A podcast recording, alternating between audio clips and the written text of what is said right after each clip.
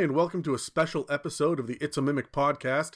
We just had uh, a giveaway, and we had our winner, who is uh, at Gelf Wings or G Elf Wings. I'm not sure. Is Gelf? Is that Terry? You would know. Is that a sex thing? Is a is a gelf a sex thing? Uh, It I believe sounds like a sex I- thing. I, bel- I believe it sounds like a gnome elf sex thing. I I, I'm I, I think for. I think your word you're looking for is gilf. No, Dan. I believe that's the word you're looking for. I am not looking for Gilf. Look, I'll try anything twice. All right. So anyway, This may just be a two way conversation anyway. One person may not be coming through here. Probably me. um, so uh, it's at Gelf Wings. Congratulations. We've got the mimic in the mail uh, heading off to you right now. Uh, actually, you may even have it as we speak, the the mimic minis. Um, but uh, you have a very special episode which is dedicated to you, and you asked us to cover the new Unearthed Arcana um, magic tattoos. There was a an Unearthed Arcana release uh, just like a couple of weeks ago now, which was um, uh, all about some new spells and some new magic tattoos. You specifically wanted us to talk about the tattoos. We have never, I don't think we've ever covered anything Unearthed Arcana on this podcast before, except for um, the revised Ranger in the first Rangers episode. Right, that's right. Yeah. We've mentioned our intention to get into these things in in several episodes, but I don't know, man. Like this this is this is a mountain too high, in my opinion. There's just so much of these unearthed arcanas out there. And by the time that you touch them, they're going to be included in another book or forgotten about all altogether, right? So you know, That's right. We spent we spent our first year going through all of the core stuff, which we haven't even finished in its entirety yet. Before we get to the add-on stuff, so you know it's it's just going to keep growing. So it's hard to get to it all. exactly. Well, and that that's a great opportunity for people who win these contests. We're going to do a bunch of them, and this will always be a component of them. We're going to include them as part of the mailbag series because it's user questions, right, or listener questions. So, um, so this is a great opportunity for us to dig into some UA stuff. But before we do anything else, guys, do you wanna you wanna roll the music? Like like right now. For fuck's sakes, because I'm not in the room, you think you can get away with shit, Dan? I can't. I don't know. I think I'm getting away with quite a lot. All right, so this is a uh, a bit of a unique scenario here where the three of us are all calling in. So bear with us if there's any sort of uh, audio qualities. We're we're trying this out for the first time. Uh, I promise the content will be the same level of gutter garbage that we usually do. However, there From two of the three of us. And, from and- Dan and Terry, Aw. but the uh, the quality we're we're doing our best, guys. Bear with us. We're trying to figure it out. So, um, anyway, let's talk about magic tattoos. let's do it. Um, we've spoken we've spoken briefly about the idea of magic tattoos a couple of times in the past. One of them was on our second barbarians episode. Um, but how do you guys feel about the idea of magic tattoos in the first place? Before we get into the nitty gritty and the mechanics, how do you guys feel about just the existence of magic tattoos? Do you like them? Um, I are we rolling or we just go? We just diving in. I don't mind either way. Let's roll. Let, let's roll. Let's roll. Honesty All right. policy. I botched. Oh man, I got a natural twenty. Actually, no, I didn't. I got a nineteen. I got a ten. Like, I got a legit I got a 19. ten in reality, Dungeon Master. I, I got a I got a five. So all right, Dan. Uh, I I I love magic tattoos. I've uh, I've always loved using them as kind of like a, uh spell per day use item. Like uh, I, I I've had many different iterations of magic tattoos in all of my games all the way through, uh, from our current campaign to like one of the first campaigns I ever ran. I love tattoos. I've got a few myself, uh, so I'm I'm on board with them, man. I love them.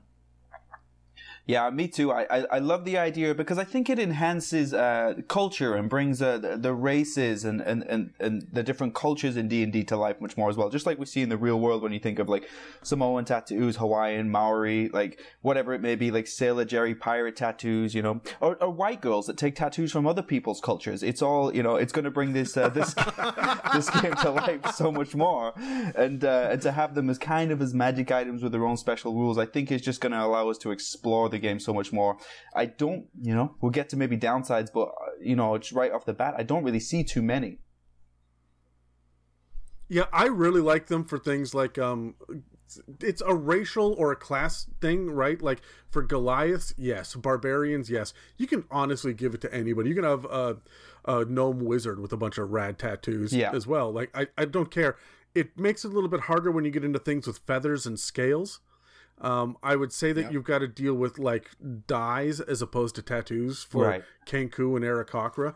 But I mean, but Or, or you're talking more like designs on bills or um, stuff like that, Yeah. right? Like there, there's there's you got to do weird options. Yes, branding yeah, or something. which is which is fine. I mean, I I don't mind that at all. Um, I think it adds a cool dynamic to make your personal character more unique, as long as it still looks like a tattoo, right? And so, um, well, I'm I'm also on board with them. Like, uh, and and it does mention here in the UA body modifications as just a general rule. So not necessarily just tattoos, but also like um, subdermal stuff or uh, scarification or like birthmarks, uh, certain patterns like cosmetic uh, changes that characters could go through. All of this stuff can be applied in the same thing, and I, I think they, as long as it makes sense for your character, go nuts. Like I don't understand why a, you know, incredibly bookish or or or what or something along those lines like wizard would have some tattoos but you know a I don't know, a half elf bard swearing that this says live, laugh, love in Elven, even though they might not speak it. I don't know. Like, these are things that I love. a dream catcher. Yeah, right. I like the idea of a dream catcher on a Kalashtar, so it actually catches dreams. See, oh, see, but it, it's you're right about them because it sparks creativity, though, right? It's like we can go in so many different Yeah. avenues with this now. Yeah, I, I want Terry. Do you want to weigh in on this? Dan totally jumped the gun. We were going to get into the variant a little bit later, Sure. but um, we might as well jump on it now. Um, the one thing that it says in it is that you know we're going to talk about tattoo needles a bit, but if you've got a brand, uh, you can use a branding iron, or um, if there's a like scarification knife, then you would use that in place of the needle, right? There is a, a magic component to it as well. But Terry, do you have any ideas or any thoughts about it being something beyond a tattoo? Yeah, I kind of like the idea of uh, I like the idea of body modification with with brands, brands especially because I mean uh, I used to watch the, the Spartacus series where you know where all of the slaves are, are branded or have some sort of mark to them, and and we kind of played it in the game that you ran there, Adam, where you had the the half orc slaves all had some sort of brand or mark as well, and and I like the idea because we can make it so much deeper, especially with like religious connotations or whatever, where there's there's such a wide range of pantheon like in the D and D universe. So I think um, it, it it opens things up more than it closes it down. So when we're talking, especially birthmarks, you know, omens, you know, everyone's seen the, you know, like the idea of Damien and stuff with the birthmark. That we can go so deep down into that now. Um, Well, they have they have the magical dragon marks in Eberron, which are essentially tattoo-like birthmarks that you get that give you magical powers. Exactly. Yeah, exactly. It's and, and you, yeah, I love it. I don't see how there's a downside to it. I think we can just get very creative with it, and it can. Uh, yes, I do like it. Yes. You you know you've given me an idea as well with this as I'm sitting here thinking about it. I'm thinking about the branding, and you brought up the the um, half orc slaves. yes. I'm thinking about in the Drow who are inherently magical in and of themselves, and they're slavers, and of course the mind flayers are as well. Putting brands on their slaves to keep them nearby certain items, or they, they can't cause violence without getting psychic damage, or Right. something. Yeah, right? could, I mean, the amount of times I've seen in a campaign, like uh, actual manacles that have uh, arcane runes around them that are supposed to be the thing that you break to set the captives free.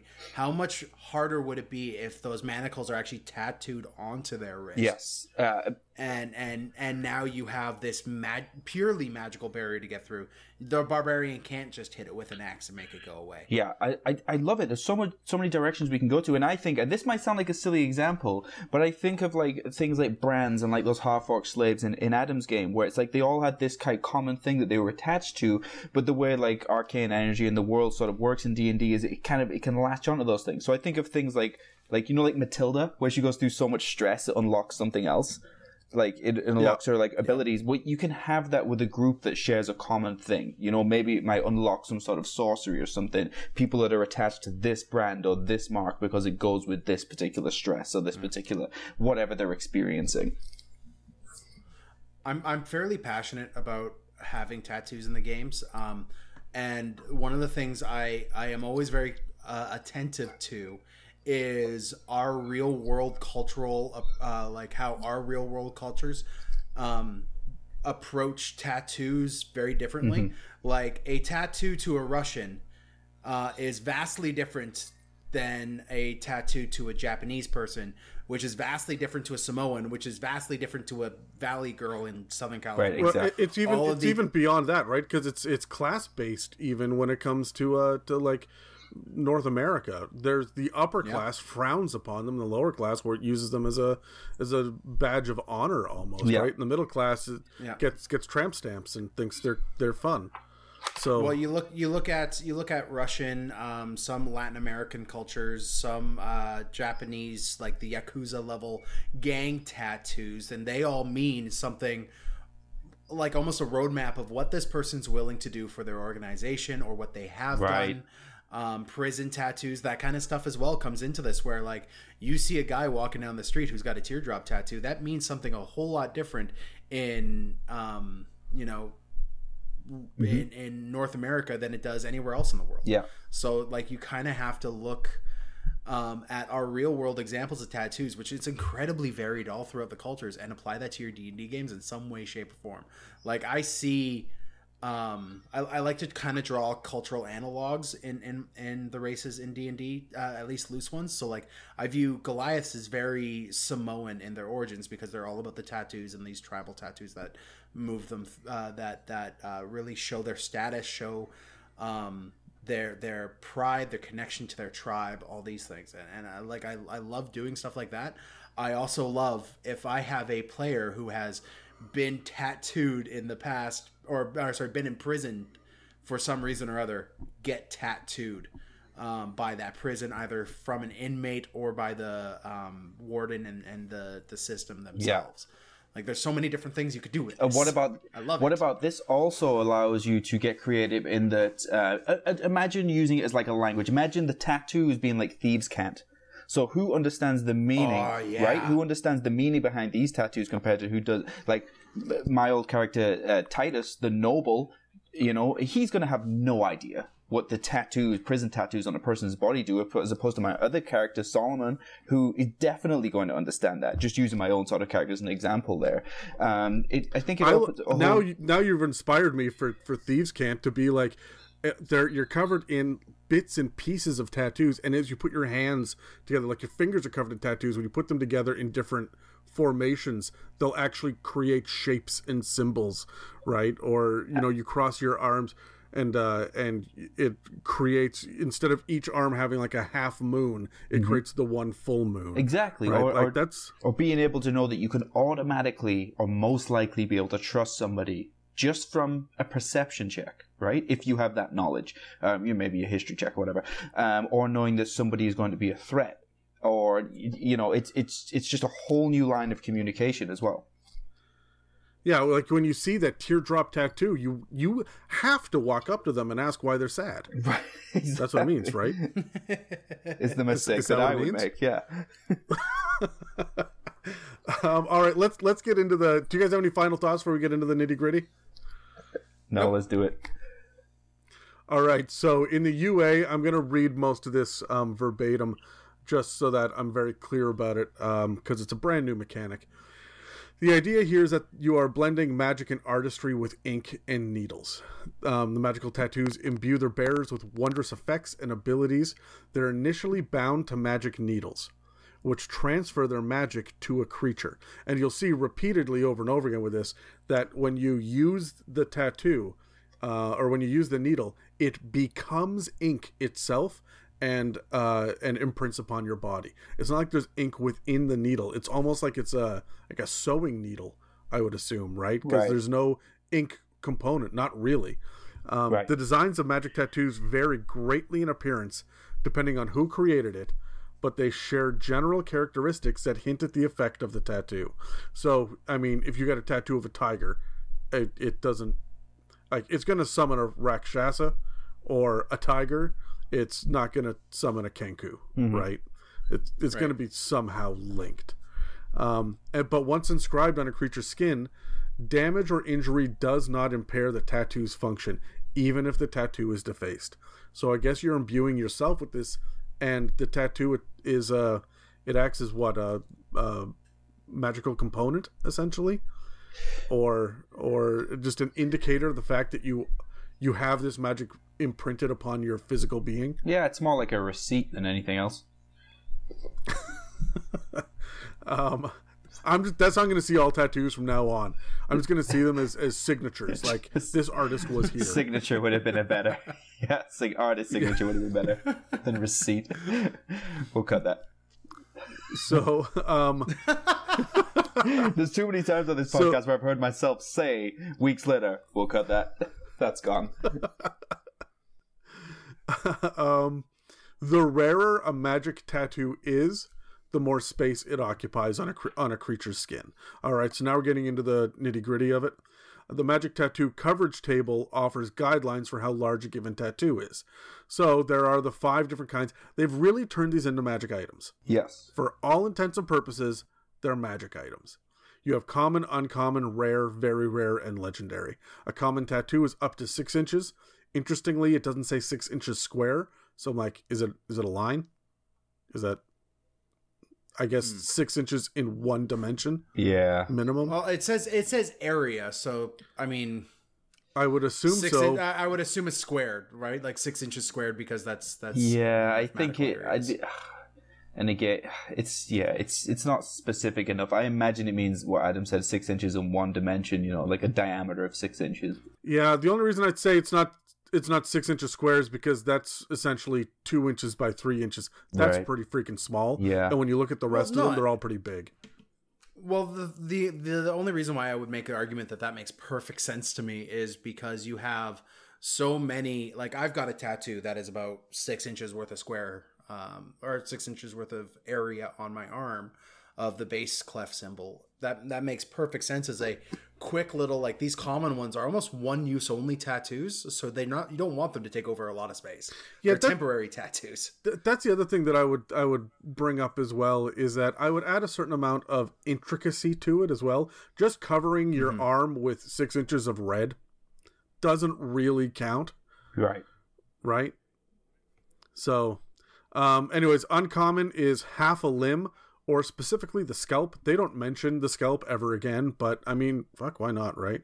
Why not? I, I like the idea of just getting a, a, a face of a halfling tattooed on my face. It's just slightly too small. So your idea So you do know is that a they're- tattoo of another race or creature, depending on the example, over your own face, like like Zombie Boy. Yeah, Okay. maybe maybe somehow uh, get, get the representation of a Kenku face on mine. I, I would like to point out, and I- I'm not sure if either you are aware that this is a thing, but there are people who get like makeup permanently tattooed onto No, I, yeah, yeah, I've seen it. I've seen it.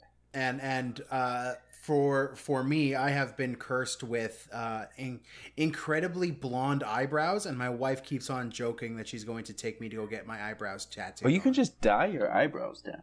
Like you can color them. You don't need to tattoo them on. Terry, stop Okay. it. Let him dye them on. Please. so Give so- this to so- me. So I'm, I'm just I'm just gonna go out on a limb and, uh, and and just put this out there. I don't want them. I'm perfectly content with my I'm face. sorry, Dan. We're, It's gonna, my we're gonna talk to your wife. not. We're just gonna. We're gonna talk to your wife. You're gonna get outvoted. Dan, you're you're you're happy to go on living your life. And how old are you now, Dan? 35? 35, 35. Looking like you don't have eyebrows? Yeah, yeah. I'm I'm I'm happy That's with fine, this. man. I love you. I'm used I love to it you at as you are. That's okay. It's all right. Even though I look surprised all the time. No, you look like you have no emotion. All right. So, um, the other three, I'm going to go through this quickly because we're sitting here talking about Dan's face and nobody wants that. Um, rare is, uh, will cover one limb. I like that it says limb. It's not arm or leg. It, cause I mean, for an Aarakocra, it could be wing, right. right? Um, very rare is two limbs or the chest or upper back. and legendary is two limbs and the torso. What what what I like about this, Adam, is it it kind of opens up another side to your perception checks now, right? If this becomes part of the game, so okay, you roll perception, yeah, you roll eighteen, pretty good. You know, from a distance, you can see that this person is covered head to toe in tattoos. Is that now cause for alarm in the D and D universe? Because that means they have a very rare or legendary tattoo, magical tattoo. Uh, you know, is is it going to start to change how we look at the way people are like decorated essentially within the game. Yeah, the other thing too is how many uh, class features say, well, if you study a person for one minute or one round or whatever it is, right? There's a lot of rogue stuff that that lets you do that. Right. Well, maybe then you see that peeking out from their sleeve is a small corner of a tattoo. You don't know what it means, but because you've studied them, you now know they have the ability to do this and that gives you advantage on whatever the next thing is yeah, or however sure. that mechanic works so that can be a part of it as well so any any final thoughts on uh, on that before we launch into the next most ridiculous thing uh, no, I like it. What I would like to say is that I like the fact that the size of the tattoo matters. I know that sounds like I'm going down a, a route that I shouldn't be, but I, I, like it because it's just like having a, um, you know, like a magic item, you can kind of tell if it's fancier or, or typically more powerful, usually. Um, and I think, in the spirit of fairness, it's good to see that if somebody's entire arm or leg is covered in tattoos, that's a good giveaway that they're likely going to be quite powerful, uh, as opposed to you just walking into something unsuspecting. Yeah, yeah, and but I think as well there has to be a level of intricacy to to show you that this is a magical tattoo, yes, as opposed to just the barbarian tribe who likes to have big black swirls across their chest, right? right? Yeah. Um, I don't know. Like, if you're gonna bring in like.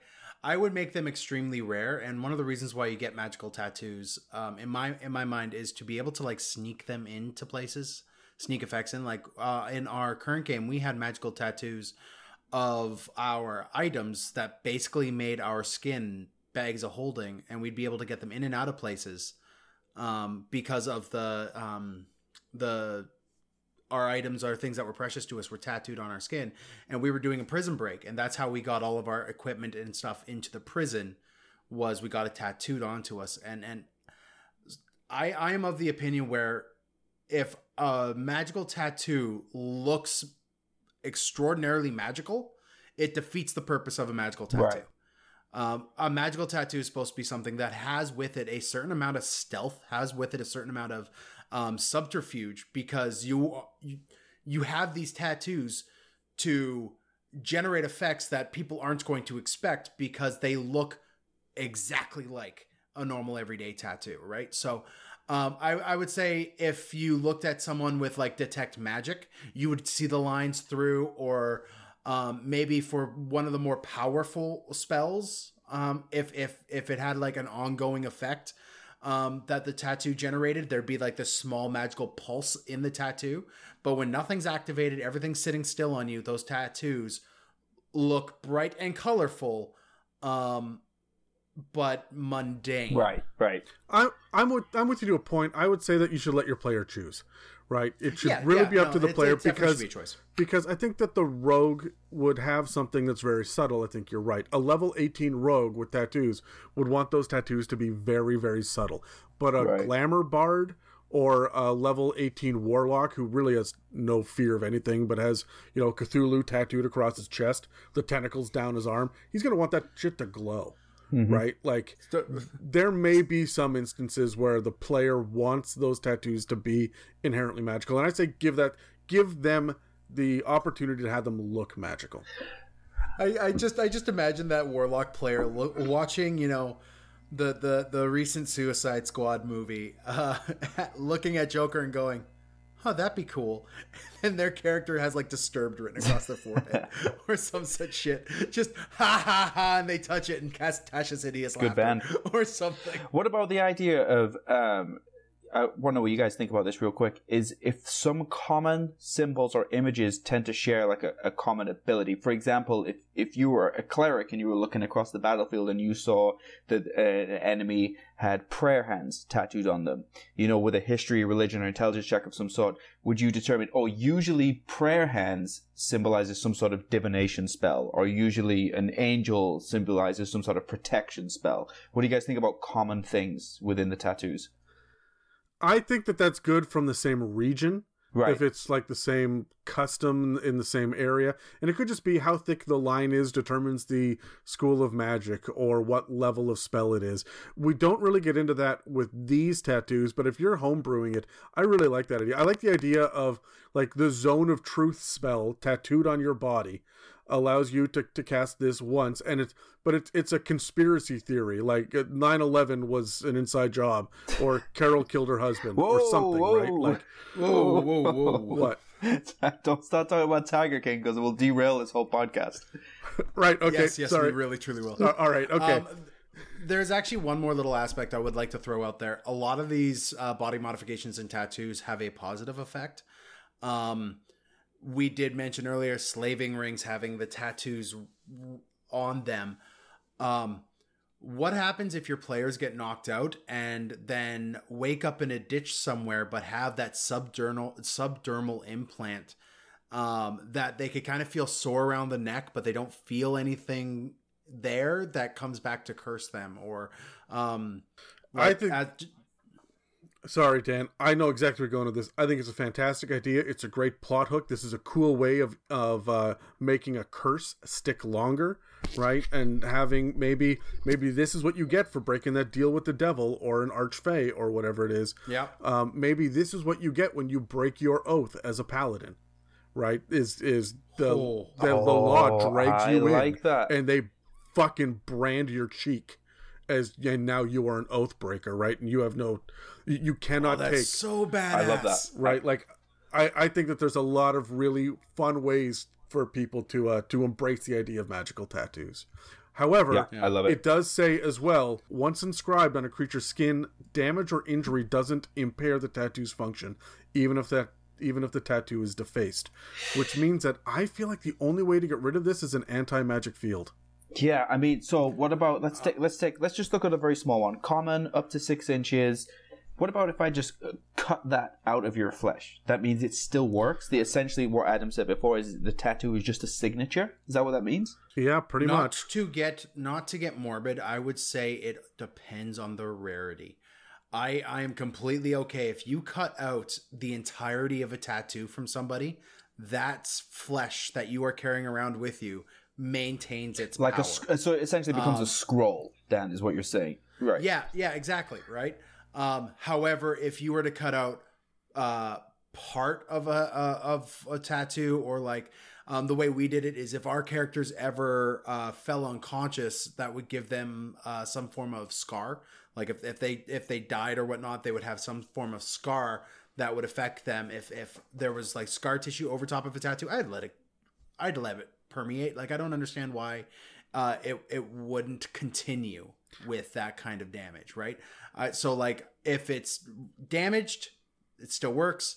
If it's uh, removed entirely, either with with a knife, yikes, or with uh, a, a spell like a, uh you roll really well on a on a dispel magic or a um, remove curse, maybe.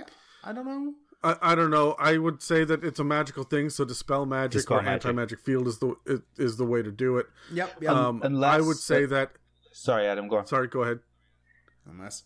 I was going to say, un- unless for whatever reason the tattoo was the mark of a curse, not to go full Harry Potter, but I mean, you know, to to flip it the other way, that it's just a signature of a curse, then maybe remove curse. Yeah, um, I would say that. Uh, look, the curses are so fucked up in D and D. That's a whole other episode. yeah, that's right. right. But but I would say that uh, this will protect your player who has you know um, fate written across his knuckles, but has to reach into the the pit of acid to pull out the magic item. Right. This isn't going to undo the magic tattoo that he has. Right. This is to protect players because as I'm as I'm about to bring up, this shit costs an attunement slot. Yep. So- uh, if if we're gonna talk about the attunement side of this thing, I I I both hate and and and love what they're doing, and wish they would do it with more things than tattoos. All right, let, let me get into the details of it. Here's what it says. I'm going to read it verbatim. So, to attune to this item, You hold the needle in your or to your skin where you want the tattoo to appear, pressing the needle there through the attunement process. When the attunement is complete, the needle turns into the ink that becomes the tattoo, which appears on the skin. If you have multiple magic tattoos, they count as a single magic item with regard to the number of magic items you can attune to. If your attunement to the tattoo ends, the tattoo vanishes, and the needle reappa- reappears in the closest unoccupied space to you. So, uh, so that there's a couple of things to kind of pull apart on this. First and foremost, that needle, you hold it to your skin, you attune for an hour, so I guess you have to hold it in place for an hour. It becomes ink. You're not actually getting tattooed. I dislike that. I dislike that so greatly. Yeah, it feels cheap, doesn't it? It does. It's a cop out. Yeah, I don't like it either. It's not a magical tattoo. It's a magical needle that tattoos Yeah, you. it creates too many. Uh, it, it, I think it should be similar to well, you know, like when um, when wizards put uh, spells in their spellbook, they need a certain ink, right, to do that. I think it should be like that. I think it should be more based on the ink than the needle itself. Yeah, I, I think it's. I think they did it mostly because if you ever become unattuned to it, they need to have it not be on your person for some reason, and I still don't get it. Um, this this goes along with it being uh, uh, like a magical tattoo resembling a mundane tattoo. If it's if you're not attuned to it, it's just not magical. I agree. It's still there. I It's agree. still You're tattoo. still carrying it in the sense that it's still tattooed on your arm or whatever. Like you're carrying Yeah. it like you can carry a magic item. You're just not attuned to it. exactly. I, I like the Like- idea of you getting the tattoo. It is permanently a part of you, and then the needle itself imbues you and takes the magic from the needle and puts and imbues this ink, this pattern, whatever it is. Oh no, no, okay, I, I like that as well. No, I that's definitely what I would do as well. Is is if if if the tattoo exists and then in the attunement process holding this uh, needle down, and then you can like if you were to describe this event happening or or whatnot, um, the the ink the needle becomes the ink which then refills out the lines of your pre-existing tattoo adding a little bit more of a vibrancy i wouldn't make it like an Ma- extremely noticeable magical effect but yeah, the the colors are a little bit sharper looks Ma- like a fresher tattoo well, you know, I would even say maybe it colors it in, and it's not an outline anymore. oh yeah that's cool i like that yeah, I mean, yeah, I mean uh, that. Yeah, all that's just kind of flavor stuff. However you want to do it, I like that. Um, I was a bit unsure about the needle idea, but you know, it's uh, it's for this for me. This is all flavor text for me. is you know just how it feels right. Mechanically, it works the same either way. Yeah. Well, okay, let's jump into the next part of the attunement. If you have multiple magic tattoos, they count as a single magic item with regard to the number of magic items that you can attune to. Do you like that? Uh, fucking love it do you like it? fucking love Okay, why it. do you like it? Yes. Okay. So, so I like it because I hate the attunement system just as a whole. Um, especially since you could already see them starting to pull it apart with the things that an artificer can do. Yes. But the um, I, I love it because at, when you get higher level, especially if you were playing a martial class, um, your ability to kind of keep pace with the spellcasters and the wizards and the clerics and, and, and those guys um, is going to be based off magic items, and then you end up just juggling a bunch of things for your three attunements. I fucking hate that. It is such a pain in the ass. I mean, a wizard doesn't necessarily have to juggle magic items to the same extent as a martial item just to maintain power at level 20, whereas a um, a a fighter does, right? Especially since a lot of weapons require attunement. Right. So now you're juggling weapons based off the situation, like a wizard juggles their spells. It becomes harder. I love the idea of multiple items in a set taking only one attunement. yeah, slot. it's kind of like. So rather, ra- Sorry, Dan. Go on. so rather than rather than um, you know having fifth, uh, five tattoos and then you're just activating you know three of the five as the uh, situation depends, um, having one attunement slot for a set of tattoos or a set of items or a set of uh, um, magical boons that you need to attune to, but uh, no matter what, they only take the one attunement. Yeah. I kind of. I, kind think of agree with you, a little Dan. bit of var- variety. in the sense that especially as you as you kind of go through the game and you start to level up you start to get more powerful anyway so the idea that when you get to like level 16, 17, even like 12 or 13, the idea that you're only you're only limited to these three items doesn't really make sense because at this at this point you're like you're you're shaping matter, you're adjusting, you know, you're doing divination and time based things. It doesn't make sense anymore. It kind of makes sense that if you could stack them, you could be attuned to more things technically in the way that dance in at one time it, it makes more sense to me, um, especially because as we go through the levels, it's kind of like counting arrows, right? Like when you're level one, two, three, it kind of gets forgotten. You're not going into that, that battle yep. with that big battle level 16 and your DM's going, oh, how many items are you attuned to right now? And you're like, oh, fuck, maybe four. I can't remember. I haven't used this thing in six sessions anyway. Like it's, it gets forgotten. It goes by the wayside. So to scale that naturally, like Dan's saying, seems to make more sense to me. I, I've I've always loved the idea, and this is just something that's been rolling around in my head for a while, of using the proficiency modifier as a amount of items you can yeah, I like it. I agree. Which means as lower levels, you only get two items. But that's fine because magic items should be rare, right? But as you get higher levels, you could have up to five. Now give the artificer more because they're the magic item like Swiss Swiss Army blade, sure, but like it should have a scale. It doesn't. It makes no sense to me how a level three character can attune to the sa- exact same amount of items as a level twenty yeah, adventurer. Makes no sense. You got me thinking me. there while you're talking about items with a set as well, because Adam used to have that Trip Willie deck that he played with me, and I was adding things as it went along, but it counted as one set. It's kind of like the deck of many things yep. does, and I like that because even if if you know we go down the road with this game and it's like okay, if you're doing something as part of a set, if that becomes a rule, maybe it takes up two attunement slots. However, you can add as many things as you want to this particular set. Um, but if, if something seems to go in like a, a common kind of set, I, I like that you should be able to continually add to it. Yeah, I'm I'm I was a massive like World of Warcraft uh, fan. I, I still am.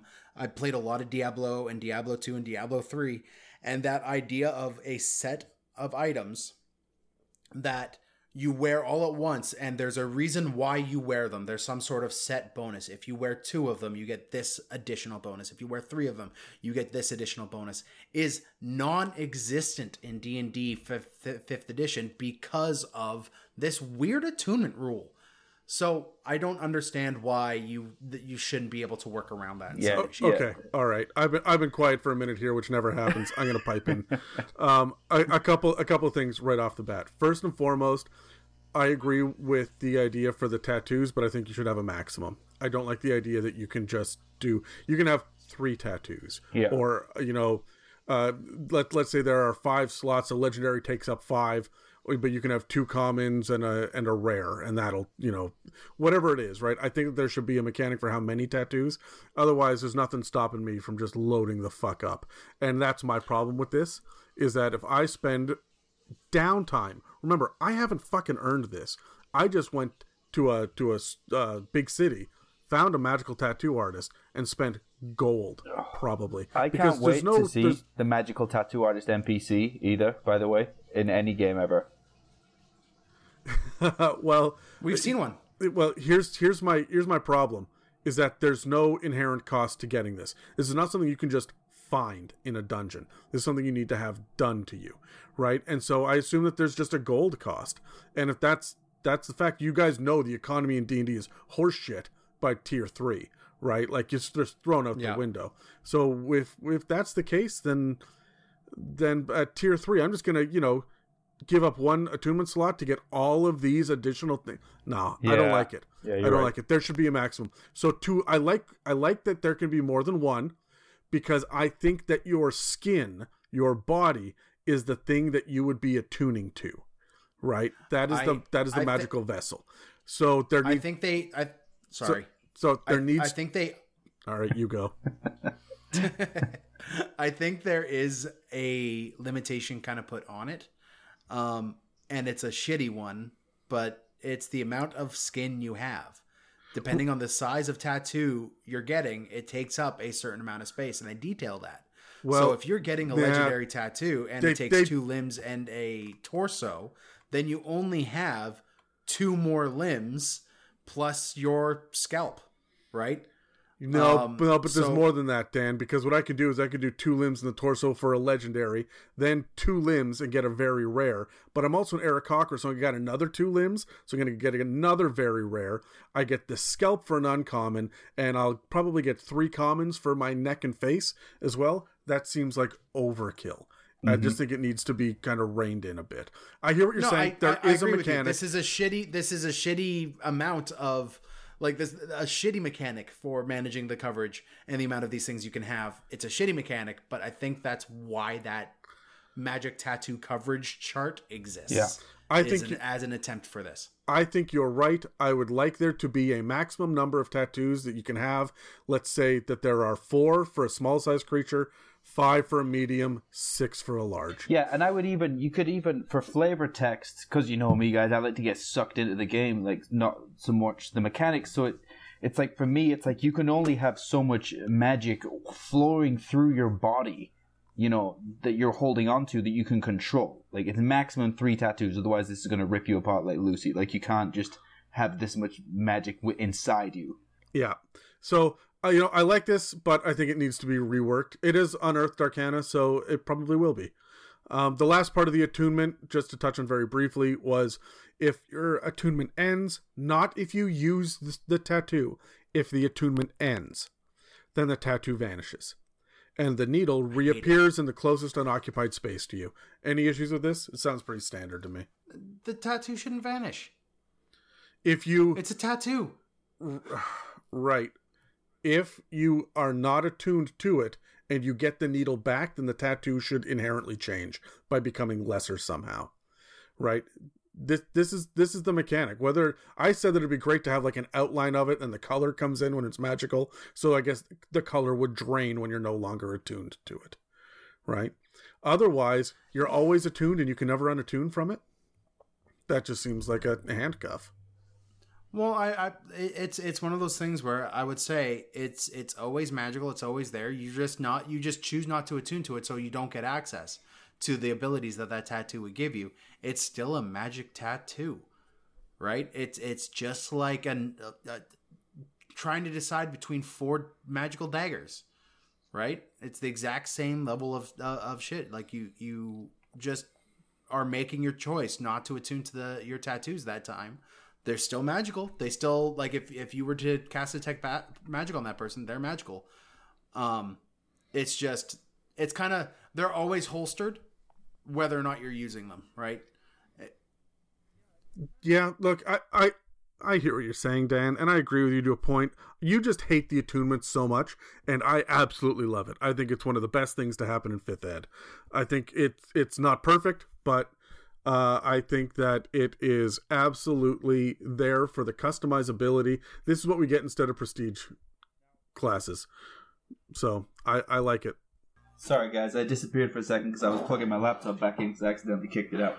Um, uh, I was gonna say, I was gonna ask, is the reason that Adam, you don't like the attunement rule so much is because you view it from the point of the DM because you've always played DM, where it's like you know you you don't want uh, players to be overpowered and you want some control over where how powerful they're getting. But Dan, you have been accused in the accused in the past of being a min maxer. Now, I don't want to comment on how true that is, but I'm saying, do you dislike the idea of attunement because you want to constantly be able to build your power and become as powerful as you can over the course of the game? Look, honestly, I like the idea of attunement because I think that there should be a set number of freaking slots to do things. Right. Dan's complaint about there being a fighter with the uh, magic sword, but the wizard doesn't need a magic sword. Yeah, man, I don't give a shit. The wizard's gonna have a bracelet that lets him extend a spell slot, and that requires attunement, or like so he doesn't have to use up a third level spell. There's, there's different things for different people. I think the game is inherently balanced, except for rangers, but you know, fuck rangers, and um and uh, I think that I, I need to see how broken the artificer looks in real gameplay before I can truly comment on how broken attunement is. And it, oh, hold on, sidebar. Then I believe that when they release this, they should release a fourth artificer subclass, the tattoo artist. I love it. That makes perfect sense to me. Dan?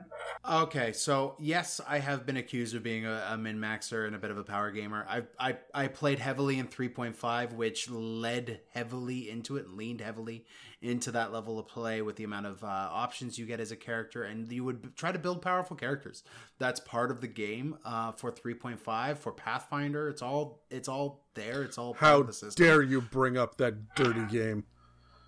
but um my my main problem with the attunement system isn't the attunement system itself because i agree with adam where I, I i would like there to be slots and there should be limits placed on the magic items. But i i love weird unique magic items in my games. I love i love having a lot of magic items in my games. I don't like how rare magic items are supposed to be in D&D because because of my experience with 3.5 and and 20 years of D&D saying I have a lot of magical items. I so so I I I would like I like the attunement system to be there, but I wish it was expanded just a little bit more. Which Okay, is why like even at even at level 20 you have 5 slots cuz your proficiency is 5 rather than the 3. Like there should be some scaling of the attunement system based off character level because it makes no logical sense why a level 2 character can use as many magic items as a level 20. Uh, all right, here's my logical sense for you because my skill as an apprentice welder or as a master welder does not determine uh, how important my soul is. Okay? Everyone is essentially created equal. Every person, period, person, gets three attunement slots. And I think that the only reason that artificers get more than that is because they can see kind of beyond this this limitation and they exploit it to a certain degree. That's why I don't think it should be I- um, involved with your proficiency. It shouldn't level with you. Maybe maybe you should be able to get a blessing that gives you an extra uh, attunement space, or maybe you should get an item that can that can give you an extra one. Right? We you guys ran into a villain in your campaign who posed as an archmage, didn't have any magic powers. He just had an item that gave him infinite number of attunement slots Yeah. right? And he just had a shit ton of magic weapons. I see no problem with DMs homebrewing that level of stuff because it still respects the balance for the for the the players themselves. So, like, I hear what you're saying, Dan. You want it to be more expansive. I'm always confused as to why we we stop at level 20 in fifth edition. These are just limitations they put on the game, right? And I don't. I, Well, it, it's you have to have a stop point at some point. yeah, and I Like and you just you just do. So I understand why you may want four or five, but let's say I give you five, don't you want six the next time you run into one, right? Like, no, I- well, okay, yeah, but I mean, if there's a scaling to it, like if I started with two and now I can use five, if there's that scaling aspect to it. Um, it it it feels like I've accomplished something. It feels like I've progressed. It feels like I have earned the ability to have more items. But- so I don't think if you gave me five, I would want. Like, I mean, yes, I would want six, right? But I would have far less ground to stand on than it just being a constant thing. Like a person can only handle three attunements at a time. Full stop. And doesn't matter what race, what what class, what level, what anything you are, you get three. Full stop. yeah, that makes There's that- nothing else in D and D that is that is just that perpetual. Yeah, there is though. There's there's the level twenty hard stop, right? There are definitely some things that are Well, there. I mean, there are rules for post for epic level play. There are rules out there for that. Official rules for that. Where? So, like, I I don't I don't see why uh why they have this one hard limitation where where okay we're talking about attunement. Blah. it's just like it it it. it Oh, it's a frustrating thing for me about fifth edition. attunement can set It's probably my least hours, favorite thing about yeah, right. Like it, it's probably one of my least favorite things about uh, fifth edition D and D, which is why when I was reading these tattoos and, and the magical tattoos, I, I I saw this idea of having sets. Right, that that that would be my other workaround is like a belt and a pair of pants and a sword that Um, you can attune to each of them separately if you only want that one bonus, but you could also attune to the set to get additional bonuses or something like that. Having that aspect in there also gets around that, right? Because um, my guess is the reason why they only did three is because attaining magic items should be that much more difficult in D and D five E. Yeah, Um, I, I honestly, Dan, I think that uh, the attunement items are the items that you need to be attuned to. They're they should be rare. They should be rare enough in the world. Uh, fuck the common, uncommon, whatever. Yeah. Right, but it, it should be they should be um, rare enough in the world that you're not running across them all the time. You should run into five of them your entire adventure. And so, yeah, you should have to choose between which ones you want to use at any given time. And I think that it's, I mean, if you wanted to get nitty gritty about it, then level 20 wizard should have the ability to use magic items way more than a level 20 purple dragon knight would, right? But I mean, y- you've got to be fair. You got to keep it balanced. The classes are already balanced, even at high level. Um, they're just balanced in different ways for different things. The mastermind is not going to be as combat effective as you know the sorcerer that chose all evocation spells. Right? That's unfortunately Yeah. that's the way it is. But the mastermind gets other boons as well for role playing, the same as the bard and and whatnot. And so Yeah. so I mean, it. You're right. There's a thing here. I like the attunement because it keeps it balanced. Honestly, when it comes to tattoos, I would say that your limitation should simply be how much skin you have to put these tattoos on, and fuck the attunement altogether for these. Yeah, no, I'm I'm I'm I'm I'm with you on that one. I like that. I'm with you as well. You you got me thinking now as well. Like I I'm now imagining like tattooed dragons. I'm imagining the black dragon that's tattooed with the like the voodoo skeleton all over its body, and uh, you know obviously one limb for a dragon according to these rules is one limb for a halfling. Um, but I like the idea of just enhancing that power if you have a bigger canvas as well. Yeah, and I think that that should be that should be how they look at this in the future because I know that Wizards listens to this podcast. So God, I wish.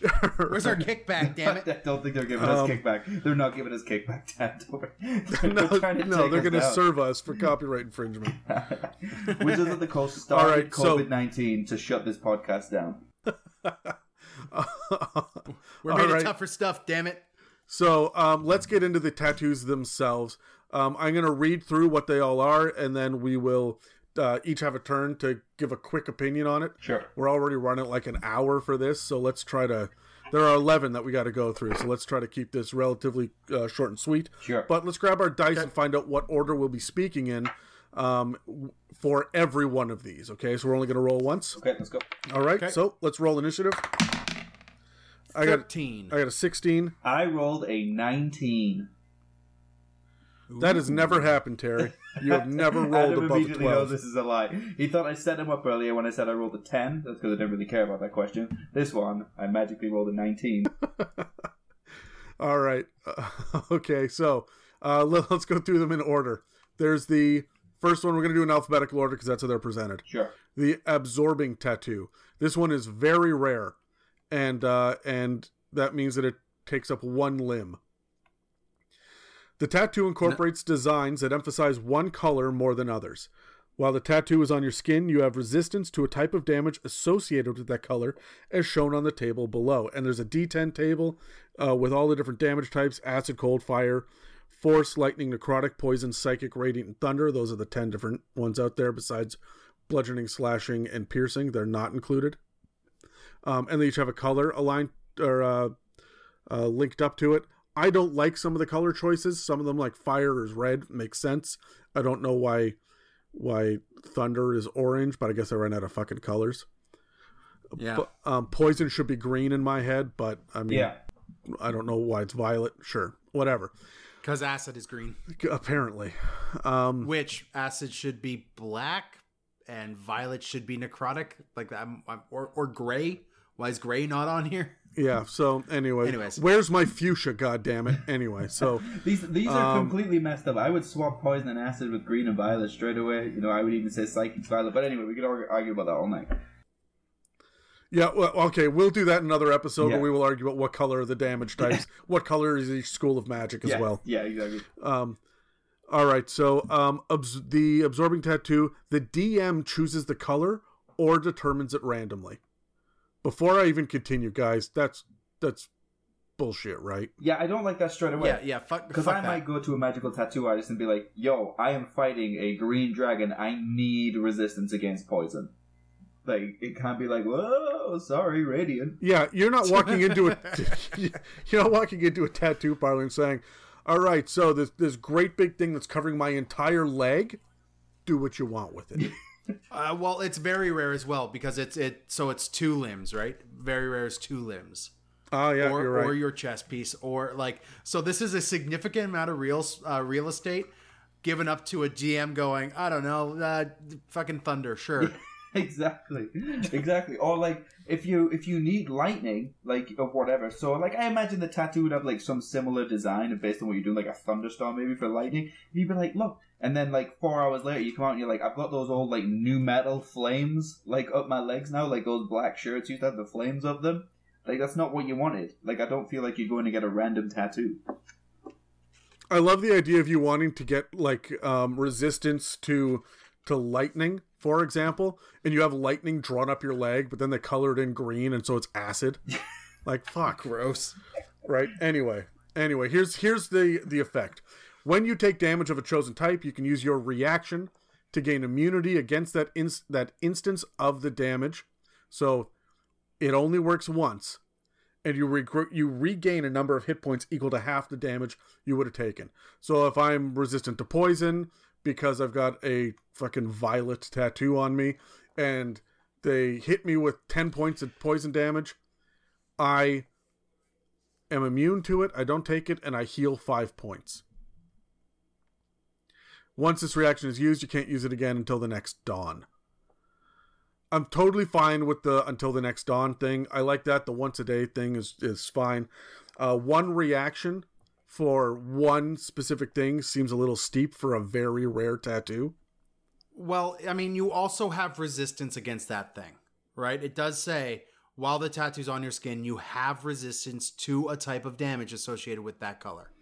Yeah, that makes it a little more powerful. Terry, you rolled first initiative. What did you get? Um, I like other than the whole color thing. Like, uh, so what, when you take damage to the chosen type, use your reaction to gain immunity. Get the. Yeah, I mean, I, I, I guess the the spell itself, like the effect, I don't have a problem with. I just don't like the randomness part of it because for something when it's you know when this is a this is a wondrous item, very rare. For that, I need spec. I need specifics. I need, hey, this is important to me. I specifically need this type of damage or this type of effect.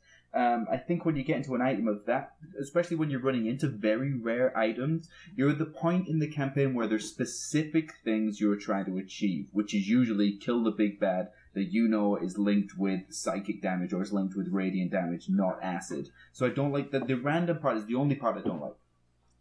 But it's the but it's the main Yeah. part. Yeah, I, I, I I, I, I agree with you. I I agree with you 100%. I don't have really anything else to say except regaining half of those hit points back. Uh, like, sure, that's great when they're flinging fireball or fireballs or dragon's breath. Sure, but a lot of the stuff out there is add 3d6 poison. So I'm recovering what an average of 9, 10, 9 Well, you know, I- somewhere around there. That that seems that seems very little, Yeah. right? So I'm I'm going to add a caveat in on this thing because remember you also have resistance against that type. So only against that type is the only thing you can uh, do this reaction to. So if you get hit with a fireball and the fireball does 40 damage, you have resistance. So you take 20. Now you're going to uh, regain 10. use your reaction to get the thing. So you gain 10 Yeah. hit points, It's and, right? It, it's adding too much and this is math. the way it's going to go, right? It's it's it's like, oh my god, I found this item, it's great, and and you know, like Adam Adam runs his games fairly, so you, maybe you might decide to do this randomly, and uh, you know, so you're not like being seen to screw somebody over, but it's like, okay, okay, I've got this item, let's do it. Uh, we're in the desert. Okay, oh, you rolled that uh, it's going to affect cold damage. I'm immediately going to unattune to that item because now it's useless to me. Okay, well, fuck this. I don't want that. I know I'm going to go against a blue dragon most likely in the desert. Like I, that's got nothing to do with me. I'm immediately going to unattune, and so the excitement for this item is gone. Yep. Yeah. I'm with you, Terry. Yep, one hundred percent. All right, are we good? This Can we- one's horseshit. Can- I, I hate this, This one. one's This one's horseshit. horseshit. Nice. Well, I, I don't mind. I don't mind the resistance thing that that's attached to this, but we'll see it a couple more times later on yeah. um, with other Yeah, I- tattoos. I, so I don't mind the resistance. I mind the level. I mind the absorption ability yeah, and the randomness. it's it's the DM interference that bothers me here. You should just be able to choose. Spend your gold and choose for yourself. Yeah. Then I'm fine. Yep. Right. If you gain some hit points every once in a while, meh, sure, cool. You get to be immune to one big fuck off attack, and you can choose because it's your reaction when you're immune. Yep, that's great. I think that's awesome. It's an even better version of Shield plus you're resistant. Yeah. Right? Sure. Also, I, it, when, i'm into it. do- when when you kind of go in with strategy as well, you never really um, count the idea of gaining hit points as part of your strategy. So if I'm like, okay, we're going to go do this with this thing with this thing, I'm not going to go, oh well, if we get lucky, I might gain some hit points here. That doesn't enter my mind. It's like, how do I stop myself from losing them? So just flipping the mentality like that, I think it's very unlikely that I'm going to use this item unless the one in ten chance it lands on exactly what I need it for. Otherwise, this wondrous item is just getting forgotten. Or you The- know the what? Or, or I'm, I'm picking this when I know I'm going to the plane of fire, Yeah. and I ca- and I have some control over it, so I want to be resistant to fire plus immune once. So when it would when the hit would drop me to zero hit points because I only have three left, instead I gain you know six. That's sure that's mildly useful, right? But I mean that's circumstantial. yeah, exactly. Oh, I'm the the only reason I'm taking one of these tattoos is if I'm a bear totem barbarian, and I want to get psychic, psychic, yeah, resistance. 100%. There you go. That's a Just great because point. then I'm resistant to everything. Yeah, great point. Yeah, that's fantastic. All right, on to the next one though, because man, we like to ramble. Uh, barrier tattoo. This one has a ranging variety of how rare it can be, and and I'll explain why here. This tattoo depicts protective energy or protective imagery and uses ink that resembles liquid metal.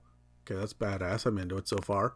While you aren't wearing armor, the tattoo grants you an AC depending on the tattoo's rarity, as shown below you can still use a shield and still gain this benefit. So, uncommon gives you a mm. 12 plus your dex, rare gets you a 15 plus your dex, and up to a maximum of 2, and very rare gives you an 18. Remember, this does not stack with other ways to increase your armor class. So if you have uh, multiple ways to calculate it, you can only use one of them. You get to choose which one to use, but what this is to me is um, essentially just another kind of armor without armor. Yeah. Terry, you rolled highest. What do you think? Um, my question is, how are you going to use this item without pissing off half the table, or without it being redundant to half the table? So you know, if I'm the the barbarian and I'm using unarmored defense, I'm going. I don't need a barrier tattoo. Whatever, I'm already figured out. You know, it's fine. But if you're the wizard, or the, rather the druid that's also carrying a shield, because remember they can carry shields, you now have an AC of 20, even though you're a druid and a caster, and the barbarian, the paladin, the fighter are going, fuck you. I can't cast spells like you can, but we're, we're working with the same armor here. So I see what it's doing. Like it's it's a buff. Hey, you can be you can be heavily armored here, but it it takes away the swings and roundabouts of the game where it's like you know you give and you let go. Like the barbarian has a higher AC, the fighter has a higher AC because they can't do the other stuff, and likewise the wizard is the other way.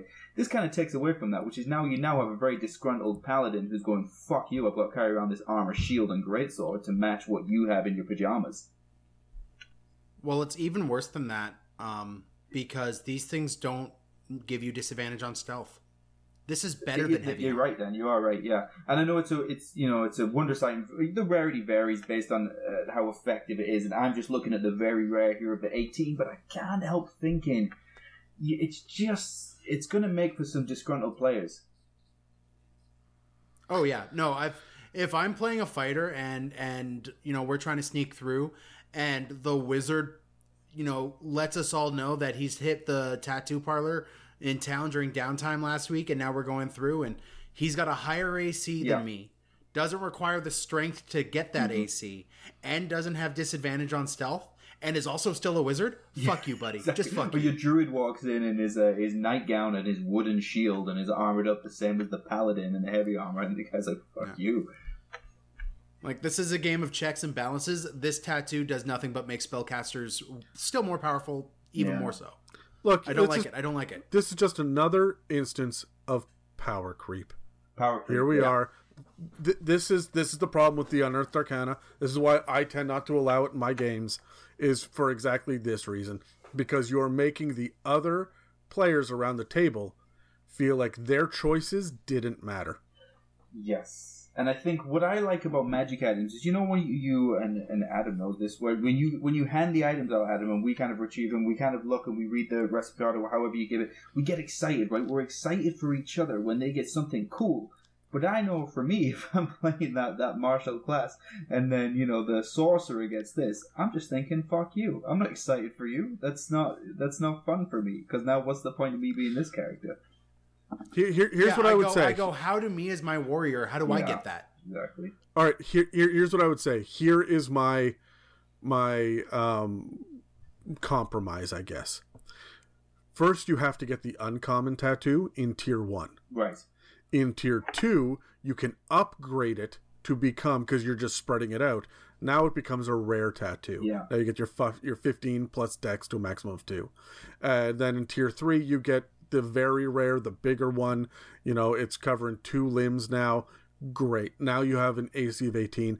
Everyone is up around there anyway, except for the really squishy wizard. And maybe the cleric is and the paladin are just sick and tired of having to fucking stabilize the wizard. What about And then everyone's Yeah. just like, look, get a tattoo. Get a Fuck off. Come on. That's it. We're getting the other sleeve done. What about Right. a um, um, sacrificing an ability score improvement or a feat for for upgrading this? Like, is that a way that we can go with this game? Is it ability score improvements? We know we can do feats as well, or can we do an upgrade to something?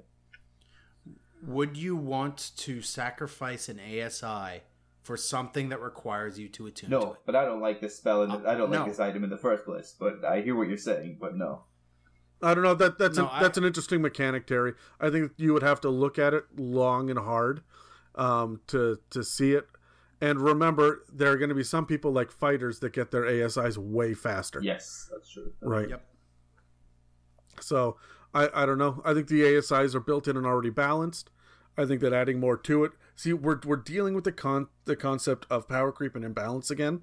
Um, there will be some players that'll look at this and be like, "For a druid, you say, Terry? Excellent, thank you. I will do this." Yeah, right? And sure, sure, that's great. But for those of us that are looking at the game design and from a DM perspective and balancing a table, um, this this is if I'm going to hand out the ability to get this, I got to have other options for other people as well. Maybe that uh, maybe that fighter gets a ring that is going to let him cast a second level spell. Well, even even Can- then, because I, I hear what you're saying, talking in spirit of fairness. Because even if you gave me that ring, this is how powerful this item is. Really, I'd be going, oh, so I get a ring for a second level spell, but that guy gets all his spells and my level of armor. It's so even then it, seems unbalanced, and you know you're you're just thinking off the cuff there of what you can do to make it fair. It's a this item just seems so crazy for me. It doesn't it- even work for one shot. Imagine showing up to a one shot, Dan, and and you, you know you're you're playing you know Oscar, and I'm like, hey, don't worry, I'm a level seventeen wizard. I got this as well. Even if you're one shot, you play, fuck it, I'm going home.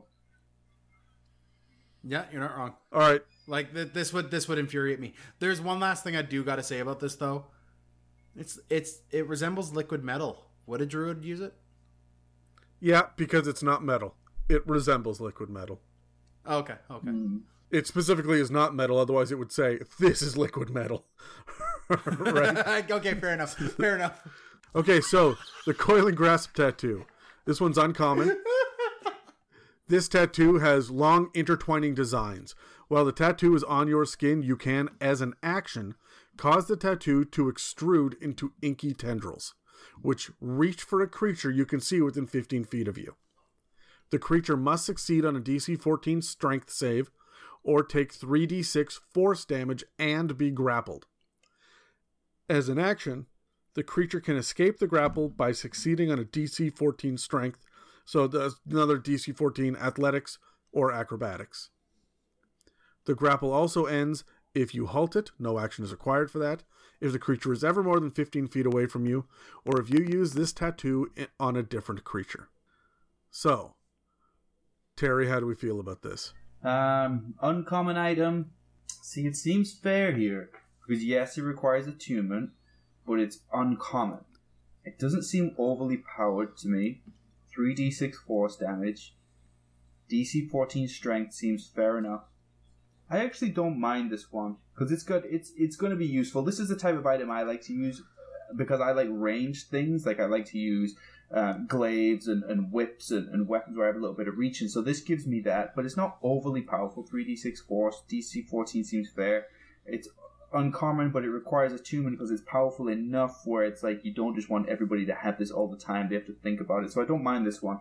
Honestly, I'm the same way. I like this. Whenever somebody says, "Oh, magical tattoos," I think of tentacles coming off of my skin and grabbing people. Sure. I don't know why. That's probably Suicide Squad, right? Like, but that this is Sure. exactly what I what I think. I wish this one scaled. Honestly, I wish that the DC and the damage would go up as you make it higher, like higher rarities. Oh, and the, like the the, Big- the grand leader of the cult of the Kraken like has this as the big bad at the end of like tier one or tier two or something would be awesome. Yeah, but a, a- honestly, a DC 14 strength seems a little low by the time that you're level 13. Yes, yeah, that's right. Right? Everything Um, everything's going to break that, right? So, I I guess I'm the negative Nancy today because I hate this. Um, the 3d6 force damage on a use it whenever you want as an action ability that is only an uncommon rarity feels unbalanced to me um, when you look at other uncommon magic items. like, is it too powerful? You mean? Li- yeah, it's too powerful. This needs to be rare I or mean, you're higher. probably only going to be causing That's like the only thing I would do to change nine damage most of the time. Yes, but you could do it whenever you want. You have a 15 foot reach whenever you want. yeah, but Yeah. but honestly, I, I hear what you're saying, but the ranger has 120 foot reach, doing roughly nine damage whenever they want by level six as well, right? Yeah, so but comparatively, this compared to other uncommon magic uh, wondrous items.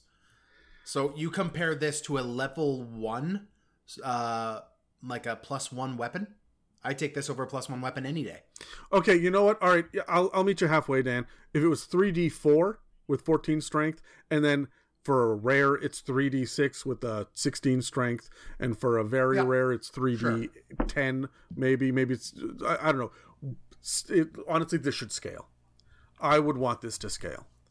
I hear, Yeah. I hear what I- you're I- I saying, to Dan, and like, and Adam kind of did a compromise there. He said three d four force damage, and that got me thinking: if we're going to scale this down, at that point, I'm just using magic missile anyway because it auto hits. So I think the three d six is there because there's that you know that risk of them not hitting. Yeah, I don't know. It, it's giving. It's giving. It's way too much like battlefield control because now not only are you doing damage, but you're also grappling and stopping something from moving. It's the fact that Right, you like, are doing damage and grappling, and it's 15 feet away, which nothing in this game has a 15 foot range Yeah. on it, right? So, Uh, whips. It is. It is a tattoo whip. so Is yeah, but I mean, 15? but I I mean thought that's whips it, 10, isn't it? right? Whips are really? fifteen. Whips are fifteen, but they only do a D four D4, yeah. damage. Right. So it's like this. This is this is a massively better, like massively better whip. Yeah, right? And it's as an action. You can you don't have to worry about unsheathing a weapon and pulling your whip out. You just do it. yeah, and you Uh, kind of Dan, it Dan, it's only 10. Oh, whip is only 10. The, it has Oh, the- really? it Okay. has the reach. When It's this is only way 10 more because that almost changed my mind there when when Dan said whips 15 because I was looking at that like okay well a whip that does you know the DC 14 strength save and the 3d6 force damage as uncommon that's too powerful but if a whip is 10 then I'm sticking with my original answer Well, no, that means that it's even more powerful than a whip, right? Because it has an extra Yeah. five feet. So here's here's it. Uh, whip has the reach property. So and what reach means is that the weapon adds five feet to your reach when you attack with it. So I mean, if you're a bugbear, it has fifteen, right? Yeah, fair enough. But uh, but no, this is this one is uh, powerful. I would like to see it scale better, but uh, you're right. I'm going to grab this every time. This, uh, for what it is, I'm going to grab this. It feels to me like there needs to be a barrier that the players have to cross before they get their tattoo. The, each tattoo, an uncommon needs to be worth a thousand gold pieces. Something to really stand in the way. And then once you do that, fine. Go nuts. You've earned it. and I think like But I would not hand these out for free. They all seem overpowered. No, I mean because uh, obviously D and D is a fantastical game, but it's like in reality, how much are you going to pay to get a magical tattoo. You know, like you, you're going to pay a lot of money. Dan was right in the, what he said before on D and D and magic's kind of everywhere, but it's it's also uncommon in the game. Not everybody in Waterdeep is, is walking around chucking magic missiles everywhere. So if you're gonna, I'm willing to pay up to and including three gnomes for this. well, no, depends on the three gnomes. uh, um, sure. they make they make Rice Krispies is what they do. Um, next up is the Eldritch Claw tattoo. This one is uncommon. This tattoo depicts claw like forms and other jagged shapes, and while the tattoo is on your skin, your unarmed strikes are considered magical for the purpose of overcoming immunity and resistance to non magical attacks. I'm going to say that again overcoming immunity and resistance. Mm. You also gain a plus one bonus to attack and damage rolls with unarmed strikes. Right. And on top of that, you can, as a bonus action, empower the tattoo for one minute. For the duration of that minute, each of your melee weapon attacks can reach a target up to 30 feet away from you as tendrils of ink launch from your weapon or your unarmed strike toward the target. In addition, your melee weapon attacks deal an extra 1d6 force damage on a hit. Once used, this bonus action can't be used again until the next dawn. So you always get to uh, overcome the immunity or resistance uh, to non magical attacks, and you always get the plus one bonus to attack and damage with unarmed strikes. And then, essentially, once a day, as a bonus action, you get to add this crazy uh, 30 feet away um, tendril attack that does 1d6 additional force damage to what your melee weapon attack does. Terry, how do you feel about this? Well, I'm going to tell you what I felt, which was I immediately got excited by this item. The problem with that is I know that it's overpowered because I was thinking from a player's perspective. I was like, this is so awesome. If I have this, I'm going to absolutely slaughter everything um, which means for me it's overpowered. And again, I look back, I'm like, okay, it requires attunement, attunement, cool, but it's uncommon. But it's uncommon. But I can now essentially stand in the middle. Let's you know, let's be honest about maps and stuff. I can now essentially stand in the middle of the battlefield and I can reach everything. On top of that is I can now do an additional 1d6 damage. And now this is a bonus action and it lasts for up to one minute. So that's 10 rounds. That's an entire battle. I can't think of the last time I had a D&D battle that went over 10 rounds. Um, so for that, it feels overpowered to me because now you've got this annoying prick that stands in the middle and just hits everything, and for extra damage, um, so you're annoying the DM. On top of that, that person is likely going to be, I don't know, the fighter or the paladin or something like that. It causes it causes that tension between the players as well because you know I know what it's like as a martial character when you're running around, you're trying to hit stuff. I remember playing when we had a very powerful monk before. Maybe it was just, you know, strategy and things for me. But I remember thinking, Jesus, man, she can run all this way. She can kick and punch 10,000 times. She can do all this damage. And I've only got these two attacks. So if I think, I think if I had a player that had this item as another player, I might feel some sort of envy. But as a DM for an uncommon item, this just feels very powerful. They can shape the entire landscape of the battle just from standing in the middle and hitting whatever they want for extra damage. I think you're absolutely right. Also, I think it's just fucking ridiculous that you can hit someone 30 feet away with your melee weapon attacks and you do your regular melee weapon damage and an extra 1d6 force, which means all of a sudden my great sword can now hit that guy way the fuck over there. Yeah. I don't understand how that like is is the ink is it is the tendril coming out taking my sword and and swinging it way the fuck over there. How does this work? Yeah. Um, but here, another thing as well, to, to, quote a to quote a great man, it, it, it, was Dan. Dan said in the one of the Ranger episodes, and, it, and it's it stuck with me. Is when you're overly specific in some things, you cause ambiguity in others, and it stuck with me whenever we we look at these rules. Is it doesn't say anything about you being able to see this this creature that you're hitting. So nope. now I'm in the dungeon crawl or whatever, and I've seen him. You know, he ran around the corner. I'm going to try and hit him. Oh yeah, you hit him because he's over there. Okay, it, you know, it's it's very vague and it seems overly powerful. Yeah, Dan, are you on the same page with this? Um, This is a so an uncommon magic item sells for between 500 and 1000 gold. Um this is a 500 gold monk, but that's better. um so I, I think you understand where I'm at with this. This is this is another incre like I was on board with this tattoo until the Eldritch Maul Yes. yeah, the the first half of it was great. The, the First half, I'm on board. Yes, good. Maybe as a rare item, not as an uncommon. I, But I I can make arguments for uncommon with that with with just what it gives you at the beginning. Sure. Um keep, Eldritch Maul what? keep keep in mind Like, keep in mind no. as well, Dan, that this is taking one of your three attunement slots, so there is a price there as well, right? So I know you don't like Yes, you don't like I mean, attunement, it's- but I mean that does give it some more weight, right? It is more it gives costly. it gives it, it it gives it some more weight. It makes it a little bit more costly. Sure. Um but this is an uncommon tattoo, so it's what the size of one limb. That that's what the an uncommon is. or my scalp. Uh, or or your sorry, half a limb or a scalp. So you have this little half a scalp tattoo, or sorry, half a you have a half sleeve tattoo that lets you do this shit. You still have so much other surface area for you to do other things. You could build a character around this ability.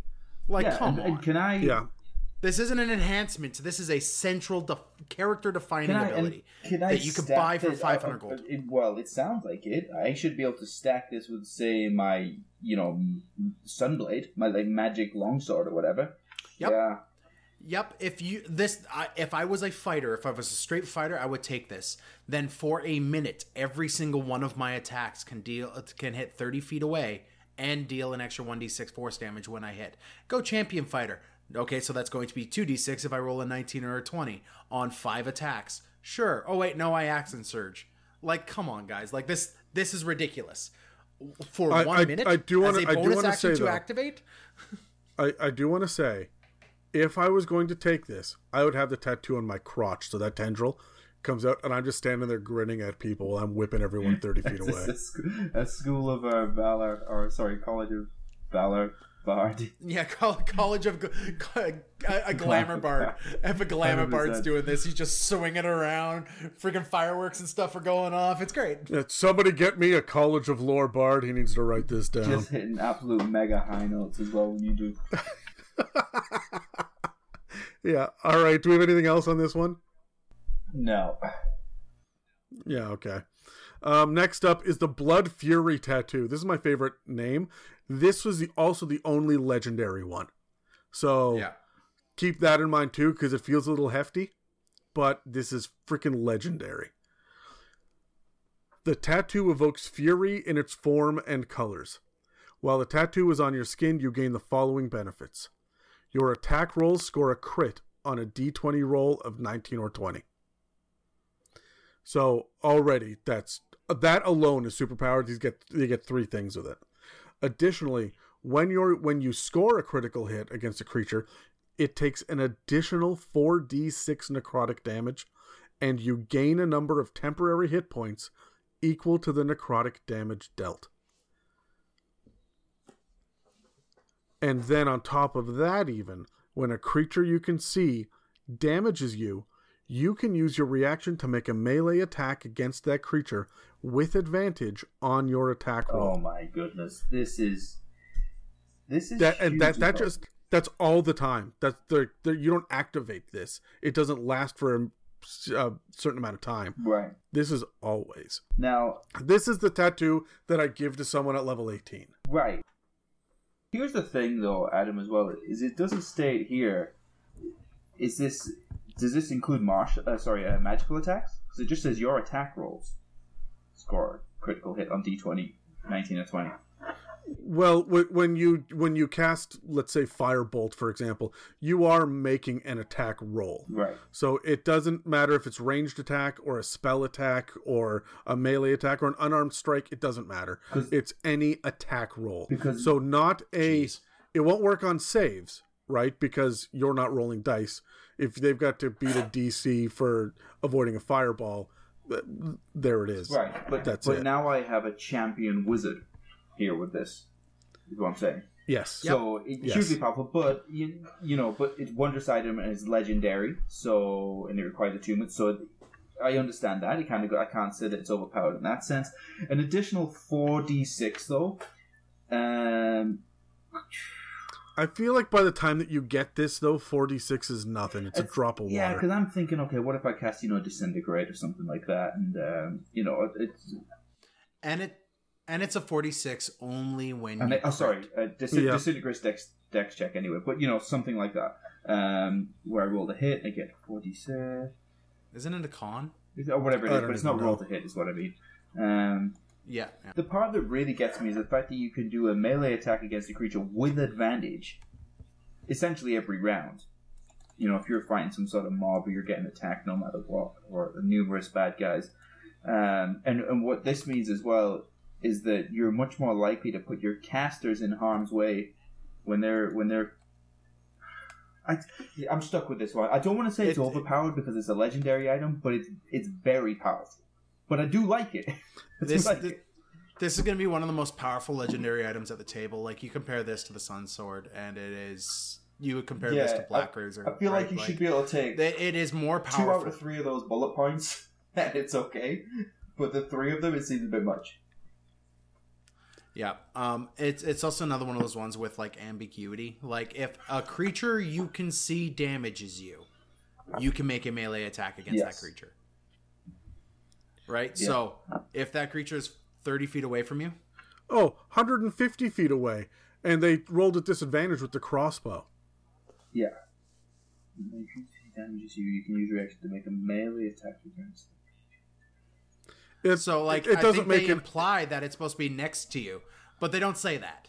They just say you get to make a melee attack against that creature that you can see. Yeah, There's The no other- within range. yeah, but another The, rule the comes other, into play. the other like, thing that's you can't just say, oh, because you can see you can make a melee attack, because the other rule will kick in that, well, you have to be within five feet, typically, to make the melee attack.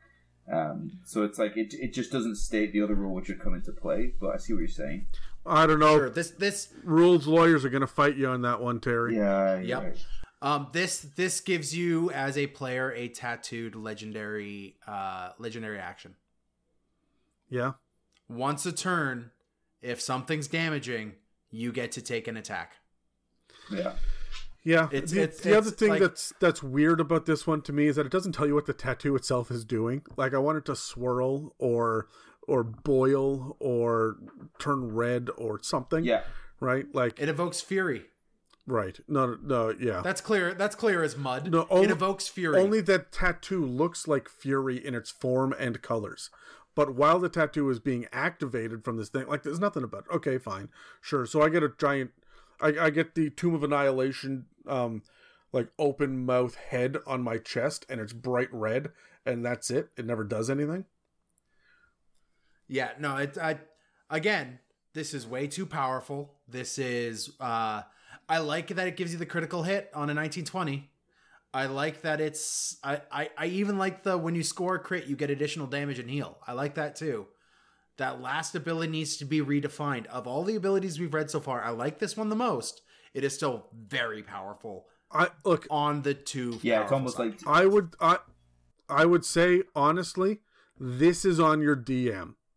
If your DM allows you to have this nonsense, that's on them. yeah, Because I, as a DM, would hand this out. This becomes available to you at level 18 when you already have your three attunement slots filled with another couple of items that you're always humming and hawing over. Now, this comes on the table. Well, you need to put away that giant helmet with the peacock feather at the back of it that's been your defining thing for the last eight levels. You may have to give that up because you get this shit instead. I think a lot of people would not take this at high levels despite the fact that it is so damned powerful. And also, by the time that you're getting this, I mean, how many ridiculous melee fights are you getting in? Um, or combats at level 18, 19, and 20? You're wrapping up your campaign. If if your DM gives this to you at level 11, that's your DM's fault. Right? So I don't have as much of a balance problem with this. The higher levels you get, the more you deserve crazy shit. yeah. I, I, it's got to be very high level. I know it comes with it with legendary anyway, but it's it's it's Adam's right in the sense that too early is not going to work, and it's not going to work for most of the party. Like you know, I, I'm play fairly fair with everybody, but you don't want your wizard showing up with this. But at the same time, if you're getting this at higher levels, okay, so you get uh, you know you get crit on 19 or 20, totally cool. You're level 17, 18, I don't care. Anyways, the DM. Uh, extra 4d6 necrotic damage when you score your critical, totally fine. We're fighting the big bad at level 20, that's totally fine. And then even that point of where you can use your reaction to cause a melee attack, okay, do whatever you want. You know, as a martial class, you're probably going to do something similar with your reaction anyway, where you can. As a wizard, okay, you're making a melee attack, you're going to score your d6, absolutely fine. So I think it, it's just important that it's done at higher levels where it feels exciting for the players, but it's not crippling for the DM, where they're like, okay, go nuts. And it, but you, Yeah. you- honestly, uh, am I right in saying probably at least level 14 or higher, probably 15 or higher? I would still go the, the late levels 18, 19, 20. Yeah. Uh, even tier Yeah. 3 feels really early for this. It would be absolutely fine for the first two bullet points the uh, increased crit range and the extra crit damage. Yeah, Sure. I, I'm fine I'm with that. thinking, how do you not piss people off doing it too early with this item? Because I'm thinking, I've been a level 14 fighter. I'm like level 14 fighter, and I've been there with, you know, in our game with the level 14 uh, barbarian. And if he got this instead of me at level 14, I'd be like, fuck you. But if I got it instead of him, I'd Yeah. expect the same thing. But consequently, if the Yep. if the the necromancer got it instead of either of us, we'd both be like, fuck you. So it's like you, you No, no, no, no, no, no. See, I would give this to the Necromancer be- specifically because when they get the opportunity to do a melee attack against a creature, I mean, that is the most limp wristed slap that they're have. That's a fair one. I give it to the necromancer just for the the occasional time that they get to do this. Oh, well done, well done. all right. Do we have anything else to say? We're all pretty on the same page with this No. one. Should we, should we Here's, hit. Uh, here's when I get worried with these items. When I when I initially read them and I get too excited as a player, that's when I know it's overpowered. Yeah, when you've got half a stiffy, we know that we should probably put this away, right? Yeah. We and we did speak about whips earlier, Terry. So are you okay? Do you need a minute to breathe? I'm all right. So it's, it's, it's when Dan started talking about manacles. That's when I got excited. How about womanacles? Fuck off. Move on. Manacles and tentacles. All right. Um, there we go. Uh, the next one is the Illuminator's tattoo. Uh, this one is common, so this is our first truly common one. Um, this tattoo contains beautiful calligraphy, images of writing implements, and the like. Well, I think this one was written by you, Dan, because it says "and the like." and the like. Uh, while this tattoo is on your skin, you can write with your fingertip as if it were an ink pen that never runs out of ink. This is the shit I want from tattoos. This is yes, no, I, I, I, I completely agree. all right. As and also, if it was written by me, if it was written by me, it would say and stuff This- like that. yeah, This uh, even the first paragraph just seems so weird after the blood fury tattoo that we just went through, and now Right. that's Yeah. what Yeah, we're reading right. here. All right. A- as an action, you can touch a piece of writing up to one page in length and speak a creature's name. The writing becomes invisible to everyone other than you and the named creature for the next 24 hours. Either of you can dismiss the invisibility by touching the script, with no action required. Once used, this action cannot be used again until the next dawn. I'm cool with that. That's that's easy. That's fun. And remember, it makes it invisible. So if you can see invisibility, you can still get past this. Okay, Right, wait, so let it's me not make sure just- I got this straight. You write a creature's name and it disappears. No. No. No, no, no. As an action, No. you touch a piece of writing that's up to a page long. So you get like a Oh, scroll, okay, sorry, right? okay, I have it in front of me. And then you speak the creature's name, and only you and that creature can see it Right, okay, I got it now. because the ink becomes invisible for 24 hours. Okay, so Uh, that, that this becomes really awkward when you're in a you know a town and the person you need to see this is like John Smith. yeah, or when when everyone in the in the lizard folk tribe has the same name. Yeah, Yeah. right. Okay, now I know what. I, I, I really like this one, uh, but again, it's one of those ones that I think is. Oh, sorry, I'm jumping I- in front of Terry. It's one of those ones that the two minutes. Too I low was just gonna me. say it, it. It's and and Dan, I'm gonna quote you a lot, okay? Because I think this the specific specific. Oh, You know what I'm saying? fuck! I can't handle two of you. Specificity. Revenge, bitch. specificity um, was, was correct. There's, okay, one page in length. All it says is when you touch a piece of writing up to one page in length. Is this an entire wall If there was an entire thing written on a wall, can I touch this? Is one page like it, it- you know? And can I make this whole thing disappear because I don't want somebody to see it? Um, so there's a bit of ambiguity there. However, I like it. It's very fun. The problem is, this is a wondrous item. It's common, yes, but it requires attunement. Where it's very rare that I'm going to use this ability. Maybe twice in the campaign is this going to be a time where I go, huzzah! I get to do this now it's it's not going to come up too much, but because it requires attunement, it's something I need to plan ahead for. I can't be like, oh shit, I think this. Now, I, I think that this is perfect for a uh, intrigue level campaign. If you're doing sword and sorcery, probably not. But this would be ideal for your Call of Cthulhu level shit. right, right, hundred percent. Right. I think this is a lot of fun at, at low levels before you have a whole lot of things to use up your attunement slots. Yeah, I think this is about right. Yeah. I'm totally fine I think, this. and I agree with that. And it's got to be lower levels, right? Because it's got to be that. This is the type of thing, you know, where somebody does it, like it's your cleric or your bard or whatever, and and they'll be like, oh, well, I can do this, and yeah, hurrah, and everybody goes, oh, weird, that's cool, you can do that. But if you get to level 16, 17, and they're like, you know, hey, you know, we we've been playing for a year now, do that thing. Ah, I can't because I've got that item attuned, you know, where I touch the page and it disappears. Fuck you. We're trying to kill this, you know, lich. Do this thing. Why are you still carrying that around? So I think it's it's one of those cool. It's like a gimmicky thing, which is good lower levels.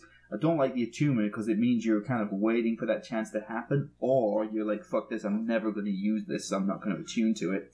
Um, so I think it falls by the wayside. I think this is a. I think this is an item that doesn't. I think the attunement is crippling it. Just get rid of that, and you're much more likely to use it. Yeah, I, I agree. I don't like the attunement on any of this stuff, but you know, for what it is, the attunement cost is probably nothing Yeah, at low levels when you would be using this. This goes. This is the same thing as the fucking spyglass on the item list. yeah, Right, yeah. everybody looks at it at low levels and goes, "Oh, that'd be really useful for a couple of role play things and, and a neat couple of flavor things that I really like." But I don't have a thousand gold now. I'll wait to get it later. Yeah. And then when you have a thousand gold, you're like, no, man, I got 16 fucking swords and we have the ability to scry. I'm not picking up a spyglass. Why would I need that shit? You're right. Right? It, It's, it's just the same kind of thing. So, you know what? I'm fine with it because it's an interesting flavor option. Some people will use it a little bit and then it will go by the wayside. Or when they've got a whole bunch of town time or they're strategizing at later levels and they've got, you know, the, to, to pass a message from their pirate ship into the town and it's got to be secret. Uh, yeah, you attune to it. You send the message and then you unattune. I would make this an from it, ability right? that an NPC or an ally has that is known by the players, so when it comes up, that they might go and use that NPC for it. Um, but even Yeah. but even then, it's an Yeah, it's an makes in the moment thing, right? It's going to be like for me. I know how I play. You guys know I play very chaotically. I'm going to be the type of player where it's like, you know, there's the secret message on the wall for everybody to read. I'm going to be like, fuck you. I'm going to make sure only me and the wizard can read it, so nobody can read it. I don't have time to go back to the town to get the bartender to come do it. So Yeah. Dan, thoughts? Um, I I love this ability. I hate the fact that it requires attunement for something so mundane, um, and so easy. Uh, the only other thing that I would say about this is, um, this as an act like the and I'm gonna kind of echo Terry that the ambiguity in the one page in length. I could write really fucking small, right? I Yeah. how Look, how much fits on one page? Uh, honestly, like as as a DM, let's say that you you bring that up. You say, "Look, there's three pages of information I need to get out here. I want to send pages 47 through 49 off to this person out of my journal, but I only have one page to do it in. What are you gonna let me do? I'm gonna be like, roll a sleight of hand check. Do you have calligrapher's tools? Tell me how you're doing this. There are mechanics set up to, so that you can be better or worse at yeah, cramming that's that fair in. enough. That's fair so, enough. So there you go. Honestly, I like this one. I think they should all be at about this level because people will will use their attunement slots that are sitting there empty for the first eight levels. They'll use it for shit like this, and then they will have to make a choice between mechanic or flavor later on. And I would say that a lot of people would stick with the flavor, the way that they have it in their head. You know, the, a lot of people spend spend their time designing what color their jacket is. Of course, they're going to get involved in in whether or not they have tattoos, right? So I'm okay with this. The only other thing I'd want to say before we move on is this item is on par with a cloak that billows when you want it to, and armor that can gleam on command. Neither of those, neither of those require attunement. Right, but also neither of those can let you pass secret messages. Right, and that that exactly. Yeah. the other thing too about about the secret messages, you know, on one page or whatnot, can you apply that to a spell scroll? Because if you can, this becomes more useful. Why not? See, this is what Dan said. Dan Dan had it right when he said that about specificity and uh, ambiguity. It's, it's it's not clear. I think you should be able to.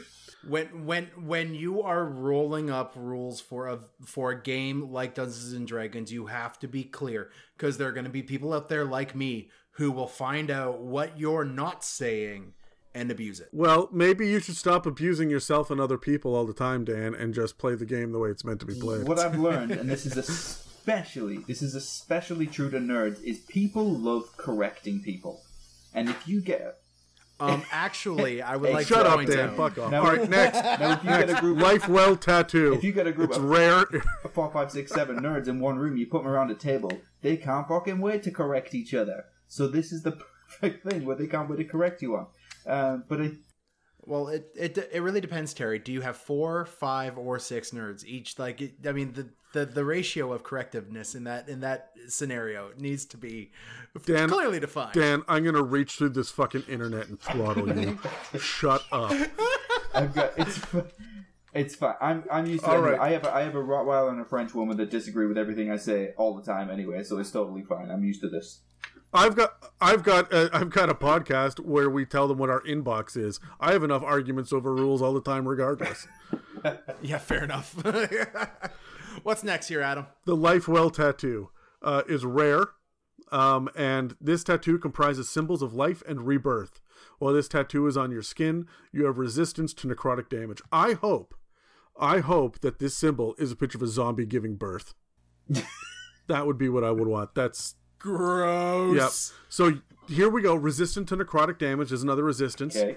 I feel like the resistance is popping up a couple of times throughout these tattoos, and I'm okay with that. I think it's kind of neat. Yep. I like the idea of res- uh, resistance. I'm reading ahead, But but it know also- I shouldn't, but I already know where this is going.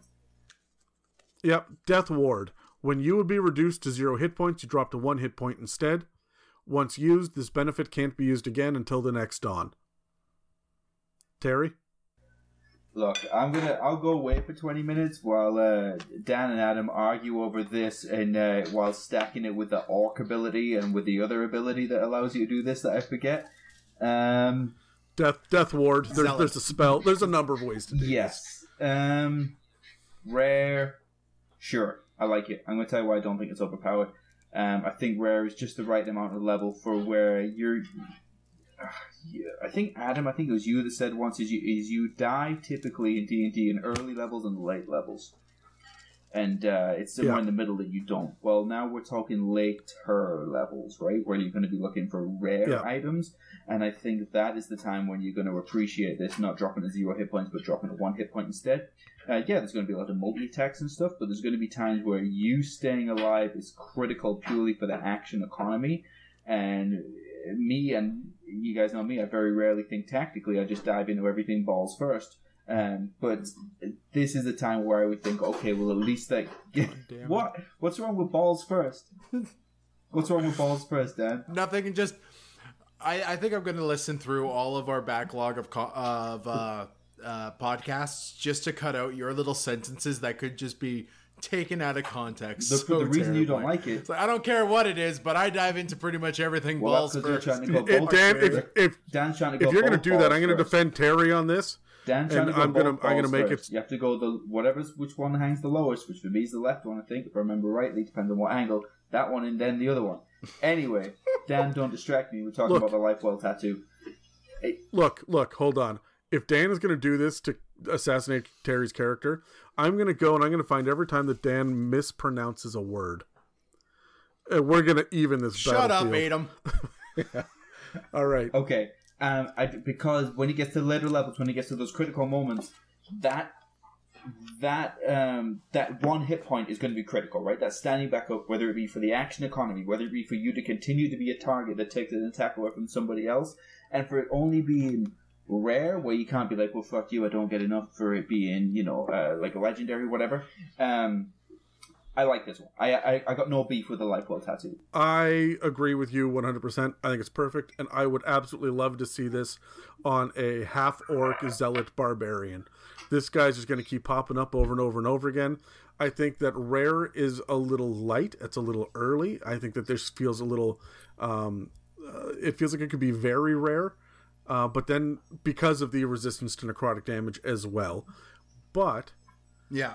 you're not running it honestly not a lot of stuff has necrotic damage in tier 4 tier 3 has a bunch which is when you'd see this but it's not going to be super useful in, in tier 4 this is around the time when you're going to run into your um your evil cult leaders that are actually throwing real necrotic spells at you and whatnot so uh, th- this this feels good at this level i like it and the fact that you have to choose for its attunement seems balanced to Yeah, me I got no beef. I, I feel like I'd like can- to see this on a goblin bard's butt cheek.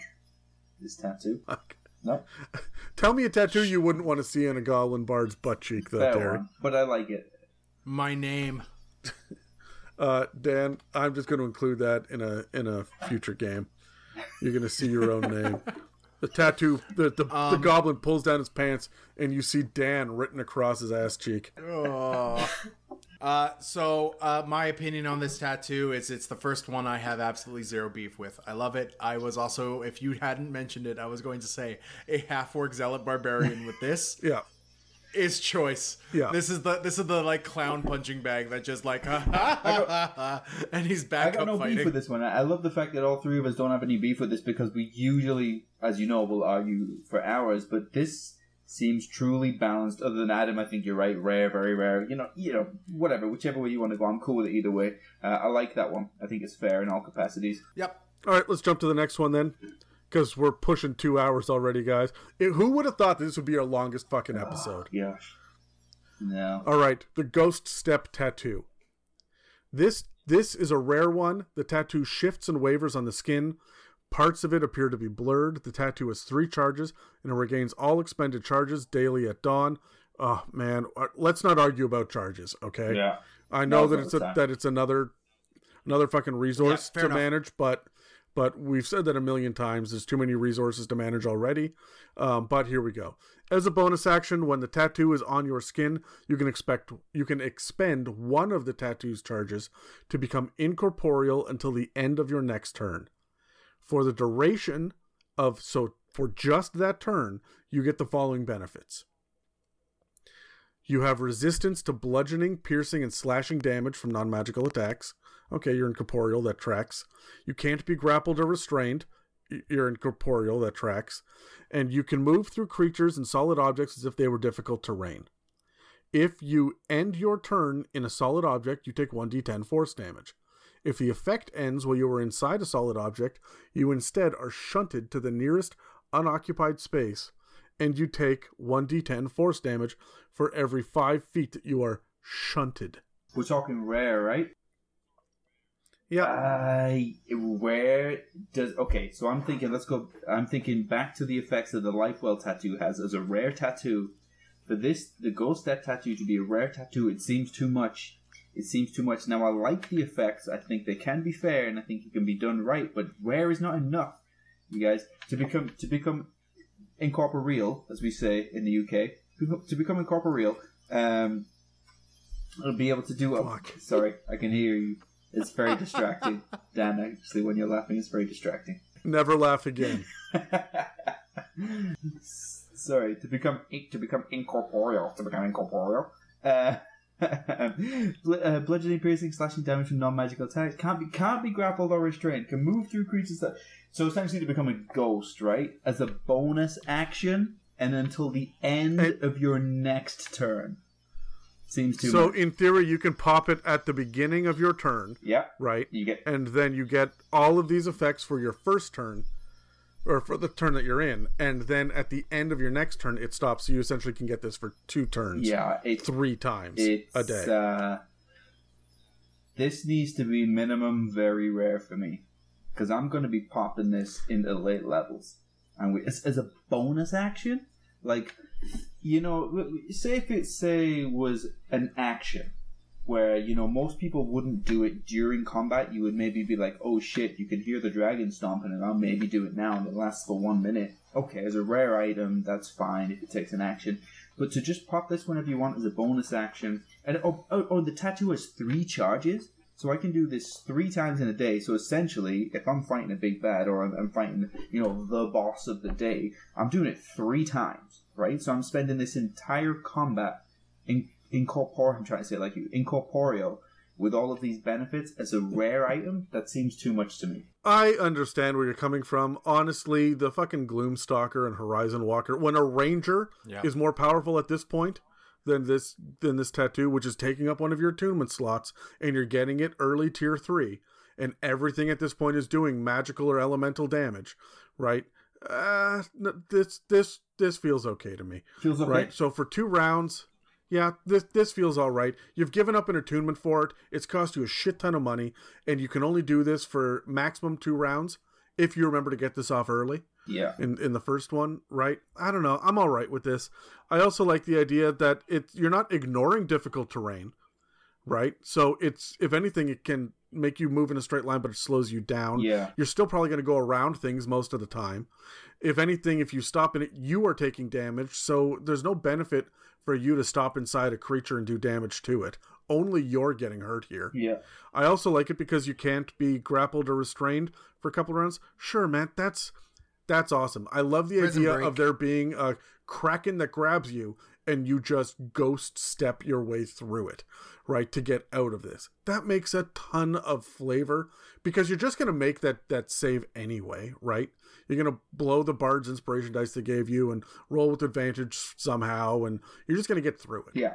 right? That that grapple at tier three is not it's not killing you.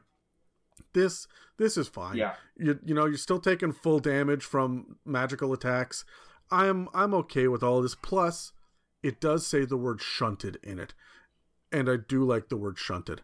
Speaking of shunts, Dan, what would you like to, to say? It's a it's a hard it's a hard C. It's a hard C, Adam. Yeah, yeah. Shunt, shunt.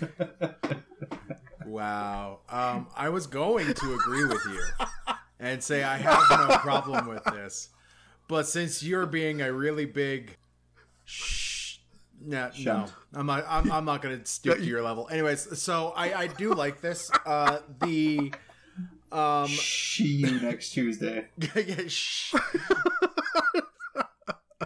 um so uh i like this i mean i had to look it up real quick uh our last our last tattoo gave us death ward which is a fourth level spell um and this is giving us basically etherealness light etherealness is a seventh level spell um but the other one's giving us resistance. This one you're going corporeal. You're not technically ethereal. So know what? I like it. I i have no problem with this one whatsoever. Man, I can't believe out of the All right, three cool. of us, I had the beef and nobody else did on this. That's because you were sick and tired of watching the um, Horizon Walker wander around the battlefield for a few sessions That's, there. Yeah, that's You're- true. The- but also, the- when I look at this, I'm like, oh, I'm like I'm thinking back to the games, you know, that I played with with you guys. I'm like, if I was Titus or Solomon but with this ability, I'd be all over this shit. Yep. No. Um. Yeah, but but remember, three times for twelve seconds maximum until the next dawn, right? So I, the only other. I mean, the only other. it is it is limited. oh God. Nothing happened. The o- the only other note that I have is this is the only one that we've seen so far that has charges. We weren't going to argue about charges. I want to see more charges. That's it. I yes, I think the charges. I think the idea of this of scaling some of these as well is good. Um, but you know, there it is. Yeah. And of course, we all hate attunement. I think that if you pull the attunement off of it, then you should ramp up the the rarity Yes. by one level minimum for each one of these, Yeah. right? So, I mean, there, there's some consistent thoughts here all the way through it, but let's jump on to the masquerade tattoo. This tattoo is common, Woo! and it appears on your skin as whatever you desire. As a bonus action, you can shape the tattoo into any color or pattern and move it to any area of your skin. Eh. Whatever form it takes, it is always. Mine's just going to say Dan. and and it Uh, it, it is no, always it's it's obviously a tattoo. okay. Real quick, real quick. This is the mole from Robin Hood Men in Tights on uh, Prince Yes. uh, Prince whatever his face's name like his face that just pops up and moves throughout the entire movie. I love this. Prince, Prince John is in Robin Hood. Prince, yes, Prince John, John, is what I you're almost looking said is for. Prince Edward, and I was like, "What the fuck? That's not right."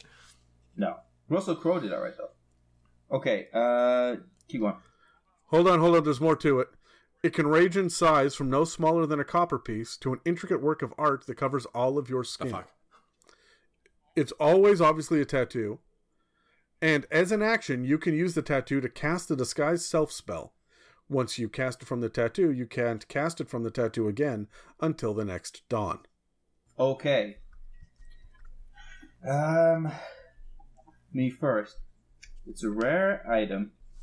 It requires attunement It's for common. you. It's common. It's common. Oh, sorry, I'm looking at Ghost Tattoo because it's across the page directly. It's common. Um, and how many times a day can I do this? Sorry, Adam. I'm just looking real quick. Once. Once. Mm. Once for the disguise self, you can use an action to move it wherever you or sorry, a bonus action to move it wherever you want and have it grow or shrink or whatever as a bonus action as many times as you want. But you can cast disguise self from it once until the next dawn. It's the attunement side I don't like. Do I want attunement to cast Disguise Self once? Disguise Self is a very useful spell, but only in certain circumstances. And it's uh, it's so it's so conditional. It- it- but remember though, it's tier one. How many items require attunement at tier one? okay, yes, early levels. Yes, this is very good. Um, because it makes you think of the game a different way. Because if you're attuning to this item, because everybody likes to use their items apart from Dan, that likes to hoard them and never use them ever, and just make sure that nobody else gets them. Is that correct? Motherfucker, Dan? what? No, I use my items. Oh, I thought no, I, you no, do No, I, I still hoard right. them. I still hoard them, but I use them. um, so Dude, look, it's clear that Dan is a hoarding shunt. Anyways, continue. is a min-maxing hoarding hunt. Um, um, it- because it, it, it makes your players uh, think along this line, right? So okay, okay, disguise up. I'm thinking create creatively here. However, it is a throwaway item for me in the, the sense that as soon as something more attractive comes along, I'm getting rid of this thing immediately. This tattoo is getting removed um, because yeah, for the first few levels, but it, bec- also because it, it only has it doesn't have three bullet points. It just has this one area. You can cast disguise self. You now have a character that is constantly trying to find a reason to cast disguise self because they've attuned to this item. So it cast, so it causes creativity, but it also causes uh, a, a limited behavior, and I would just constantly be trying to find a reason to do this. Look, I'm all for this if I am in an urban setting or I'm playing an evil campaign. The ability to disguise Yes. self while I murder someone in a back alley is great. Also, oh, the man had a giant lightning tattoo across his face. Did he? Right? Like, yes, absolutely. Uh, this helps me get away with shit. Right? That's why I like it. I like it at early levels because at later levels, I'm just going to get Dimension Door and, you know, Yeah, acid. hundred percent. And And, and I will just remove evidence. Are early levels when you're like, yeah, urban campaign is going to be better. When it's, you know, the blacksmith is going, oh, it was the guy with the lightning tattoo on his face. But I mean, you get to later levels and, and the, uh, the, the lich is just going, or the beholder is just going, I know it's you, dick. Like, you moved your tattoo. I'm not stupid. Like, you know, it's, um, it's, it's in early tier, early levels, but I think it has its charm and it's fun, I guess. It doesn't excite me, I think, is what I'm trying to get to. That's good. Remember, if it excites you, it's bad. That's right. So they tell me, however, I keep going back to confession every week. Dan, Yucky. Dan, what do you got? I, I hate it. Um? Why? uh, well, yes, but also masquerade tattoo. Uh, the the disguise self. It's like the spell does less than this passive ability does. Like I, I the the things you could do with a tattoo. I mentioned earlier, you could like you have tattoo makeup. Guess what? You could do that with this too. So now, not only are not it's not just like the dude with the tattoo of a lightning bolt on his face. It's the um, you can mess with like the shading of your face and bone structure on your face based off makeup and whatnot and look like a completely different person with the passive ability that takes a bonus action so it takes less time than uh, the disguise self to do it, it it's bonkers and it's a common item again this is on par with the cloak that makes it that that billows and uh, the the wand of the war mage which gives you plus one to attack Can I also add in Dan there, just Right. based on what you're saying, is that because I'm always thinking about the, this kind of table politics because this is a um, a common item, right? Yeah, it's common. yeah Um, it's taken away, so we're thinking early levels. You know, when the rogue is mega excited about their disguise kit or something. Ah, do you know it's level? We're level four. I can. Oh, I can do this, and then whoever just goes, well, I've got this. And it, Yeah, it takes right. away from that. You know, we say, well, it ends up getting to the point that nobody's looking in the Dungeoneers pack. Everybody's fucking off the herbalism kit because these people are just doing this and that. It takes away from that in a way, right? Those early levels when you have those abilities or those kits that you're excited about, it just I- becomes redundant when someone's just doing lightning face tattoo. I look at my uh, charlatan background traits, Yes. my level six assassin ability, and this is better than those.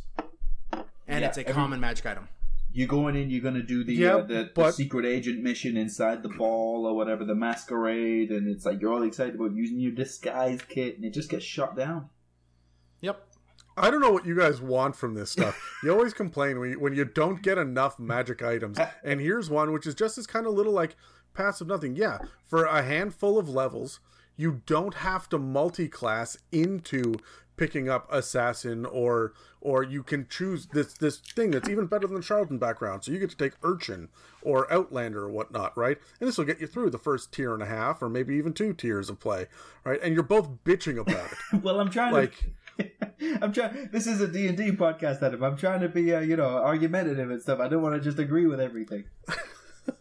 Well, look, I, look, I gotta say, I like this for flavor. It adds to role play. There's no huge mechanical boon Yeah. that you get for combat, which is the biggest of the three uh, pillars of D and D, right? So, I mean, you're not really imbalancing the what some people would say is the most important part of the game. So, uh, you know what? And as a, as common as it is, it's going to go away. Yeah, Dan, you're right. Like, considering that this thing takes an attunement slot, sure, but it goes away because it's not going to be fucking important later when you can Exactly, yeah. Yeah, when you, you- can cast you're right. disguise self seven times, right? So who gives a shit? You're right, and this like is we one of these tattoos that gets you this far. I feel like we should add this disclaimer that I'm very appreciative of everything that Wizards of the Coast does, and I love this game, and I know I critique it.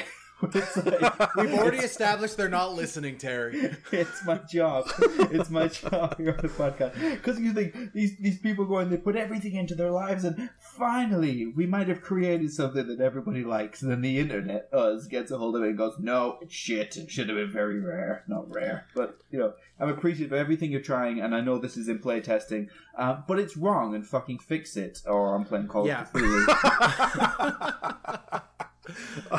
All right, I- okay, so as much as I hate the masquerade tattoo, it's not like the barrier one. The barrier one's hot shit. Get rid of the barrier one entirely. It's bad. this one, tweak it, and I could see it working. yeah, the barrier masquerade one tattoo is a steaming right. pile. you, you know, Yes.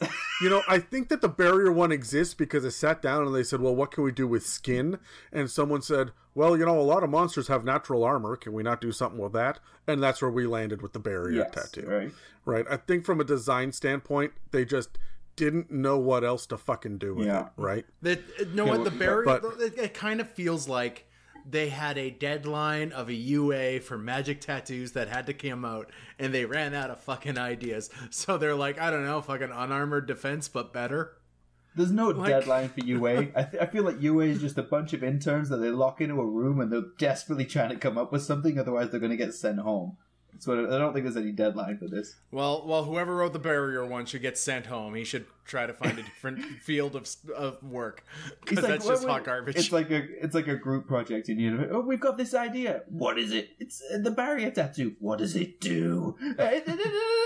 Get the fuck out. You're gone. yeah. Anyways, so what what do we have next? We still got two more to do. Yeah, I'm I'm, I'm going to shunt the conversation over in that direction. Um, we've got the spellwrought tattoo next, um, and it's rot as in uh, you have uh, written, not rot like something is rotten. So um, spellwrought. This one is uh, the rarity varies again, so this one scales. Um, this tattoo is also the only one. Pay attention to this. There's no alignment. This tattoo contains a single spell of up to fifth level. It's wrought on your skin by a magical needle. To use this tattoo, you have to hold the needle against your skin. So this all sounds a whole lot like the attunement, right? Where you want uh, to appear and speak the command word. The needle turns into the ink that becomes the tattoo, which appears on your skin. Once the tattoo is on your skin, you can cast its spell, requiring no material components. The tattoo glows faintly while you cast the spell and for the spell's duration. Once the, once the spell ends, the tattoo vanishes from your skin. There's nothing about the needle coming back. The level of the spell in the tattoo determines the spell's saving throw DC, attack bonus, spellcasting ability modifier, and the tattoo's rarity, as shown in the table. Cantrips and first level spells are common. Um, second and third level spells are uncommon, and fourth and fifth are considered rare. It doesn't go above that. Your spellcasting modifier is 3, 4, or 5.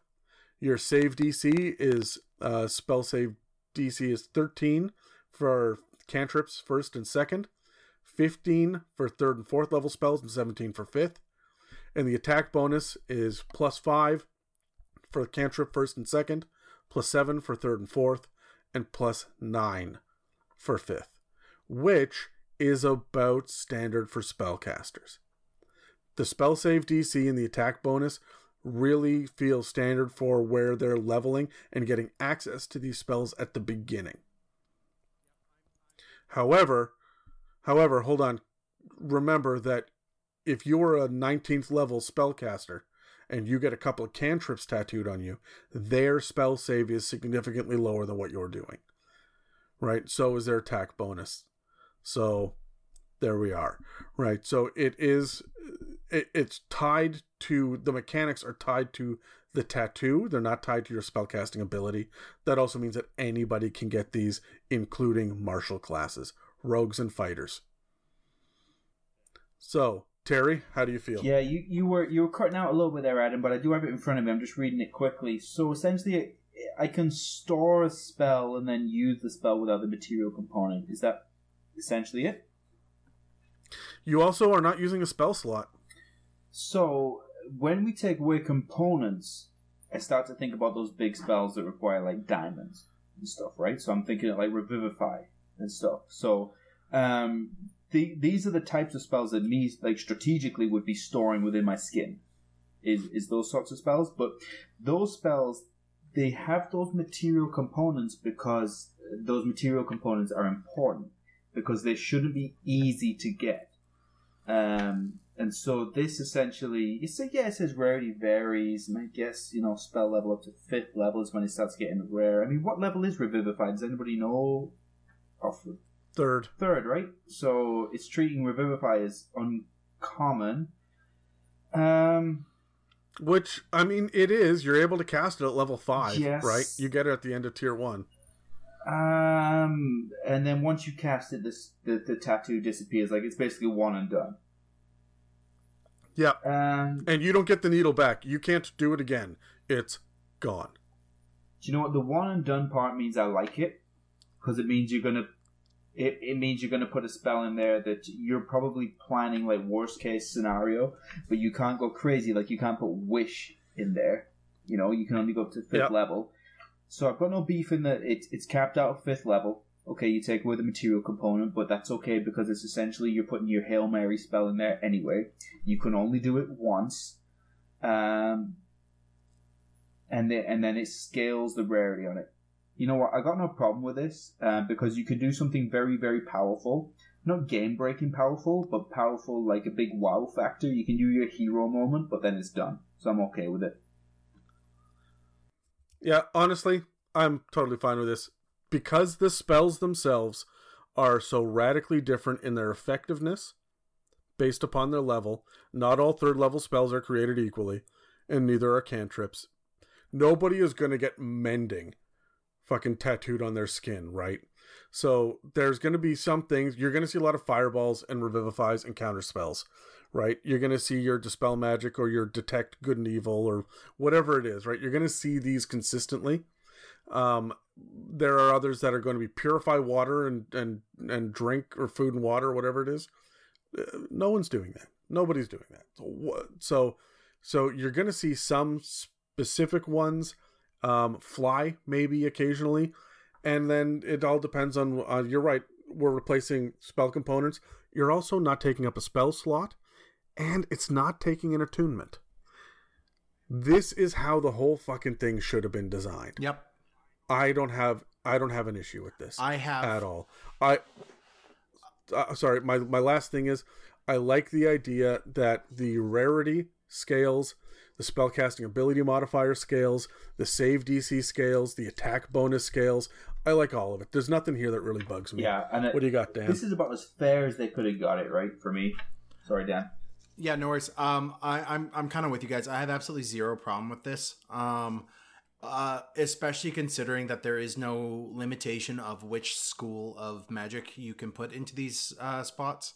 Um, so I mean, yeah, use use self buff spells with this, right?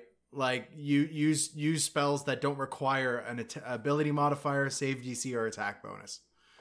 Like, don't use offensive spells here. Use defensive. Use uh, contingency spells, not the spell contingency, but like contingency spells um, in these spots, and you're golden. I, I love the fact that you can have multiple. this is your these mage first level armor, your ones, right? shield, your enlarge reduce. Yeah, It's your that kind of enlarge stuff, reduce, right? your divine favor, your haste, right? That's where these belong. Your dim door, your Druidcraft. yeah, all of these these are perfect for this, right? So I mean, I I don't understand why you would Look, guys, a flower. There goes that investment. but But yeah, no, I, I have no problem with this. This feels like the one that they wrote first and went, okay, here's the one we're gonna ba- uh, base everything around. Now go, and then did a lot of acid and wrote down what their trips were. yeah yeah and i, I think it, it's that one and done thing that i like the best because it's like okay you had your moment and it's the whole idea of like dms you know congratulating your players and don't be adversarial so it's like okay you had your big moment now it's done you know Yeah. let's get rid of that instead of fuck are you gonna do this tomorrow because i didn't prep for this shit Yeah, All right, so let's move on to the last one the Shadowfell brand tattoo. This one is very rare, and it is dark in color and abstract. While it's on your skin, you have advantage on stealth checks. So that just always okay, sure, fine, whatever. Um, l- listen, you your last character had fucking advantage on everything that you ever played. I don't know why you're pissed off about Uh, this. just, 'cause this is just the edge lord of edge lord tattoos. Yeah this is how the rogues Well, got it's not- 41 on stealth Yeah, and you know what? I'm cool with it. If you, people are gonna min max, you let them, and then you just rip on them when they're on a podcast. Yeah, right. It it also has shadowy defense. When you take damage, you can use your reaction to become shadowy and insubstantial for a moment. How do you pronounce insubstantial, Terry? sorry uh, oh oh uh, insubstantial Oh, okay, thank you. Um, and it is reduces the damage you take by half, so you essentially get resistance to everything. One uh once, right? You can re- use this reaction um once and can't be used again until dawn. So there it is.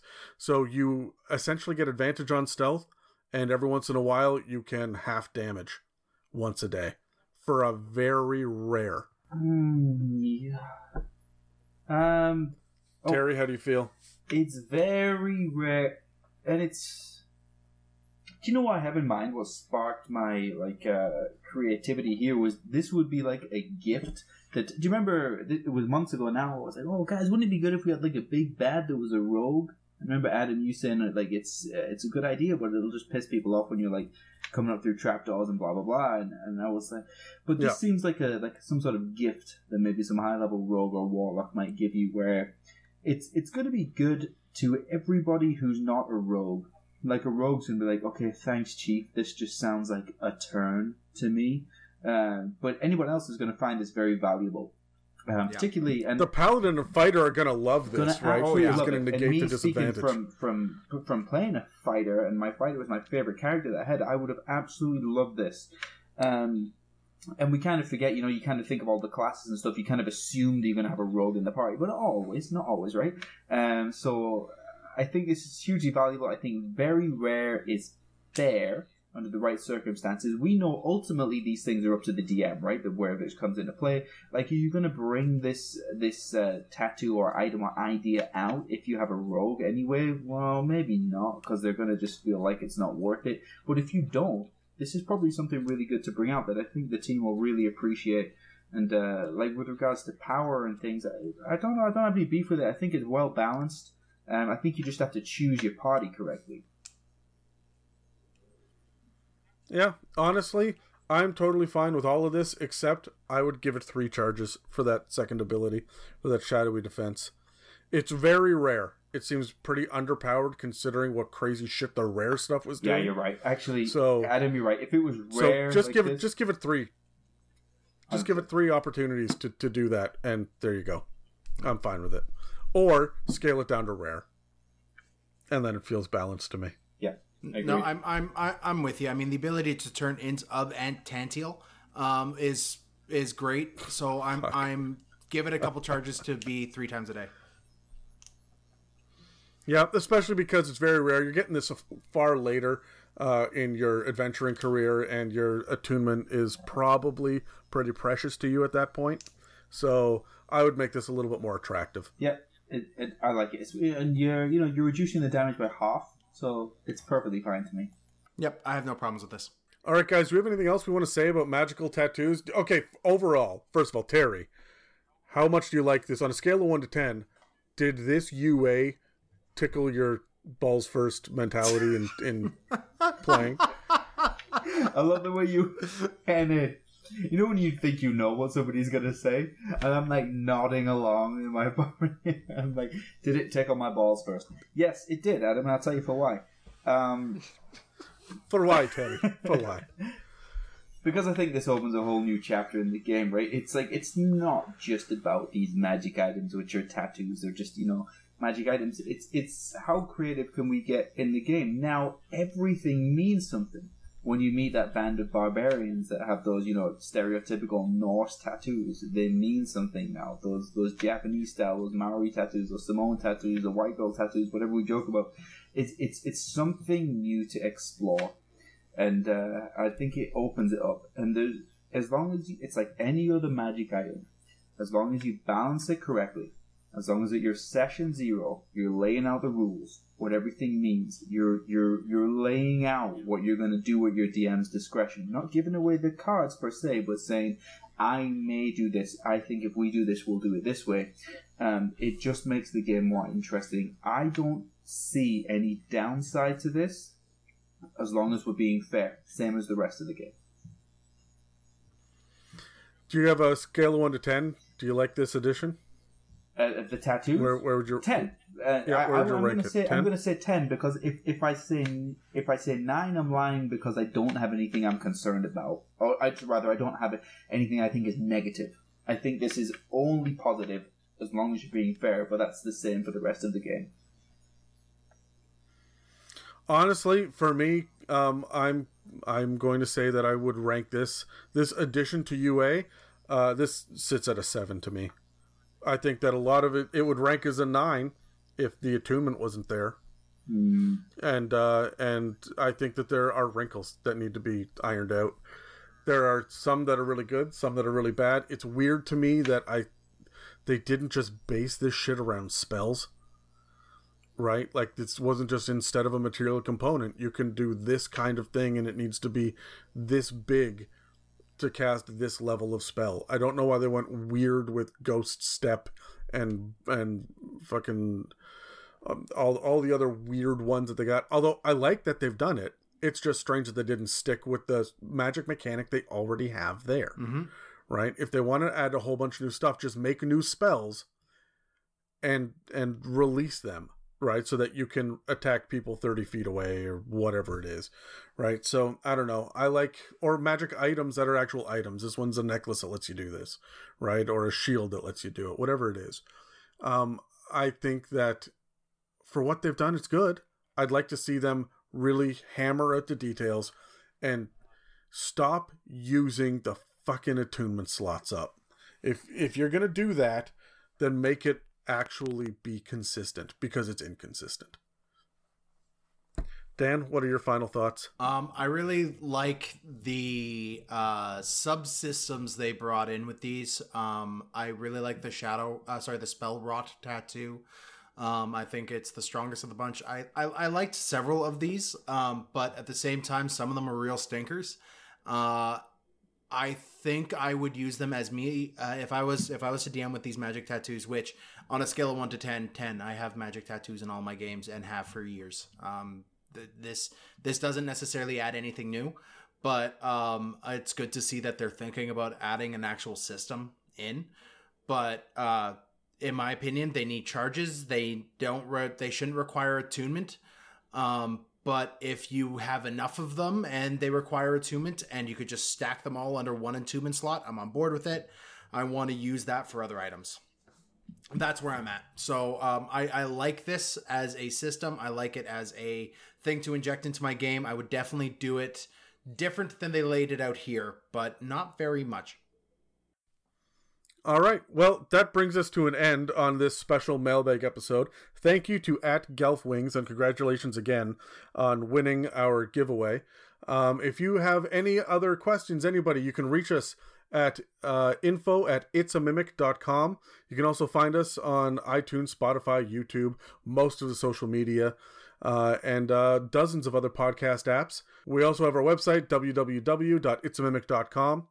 Thanks for listening to the It's a Mimic podcast. Make sure to stay tuned for future giveaways and other opportunities for us to ramble for two and a half hours about your crazy ideas.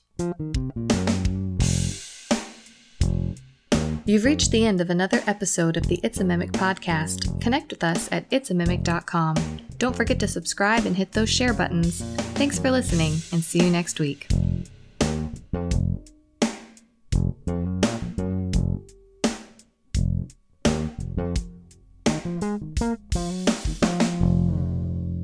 Okay, bye.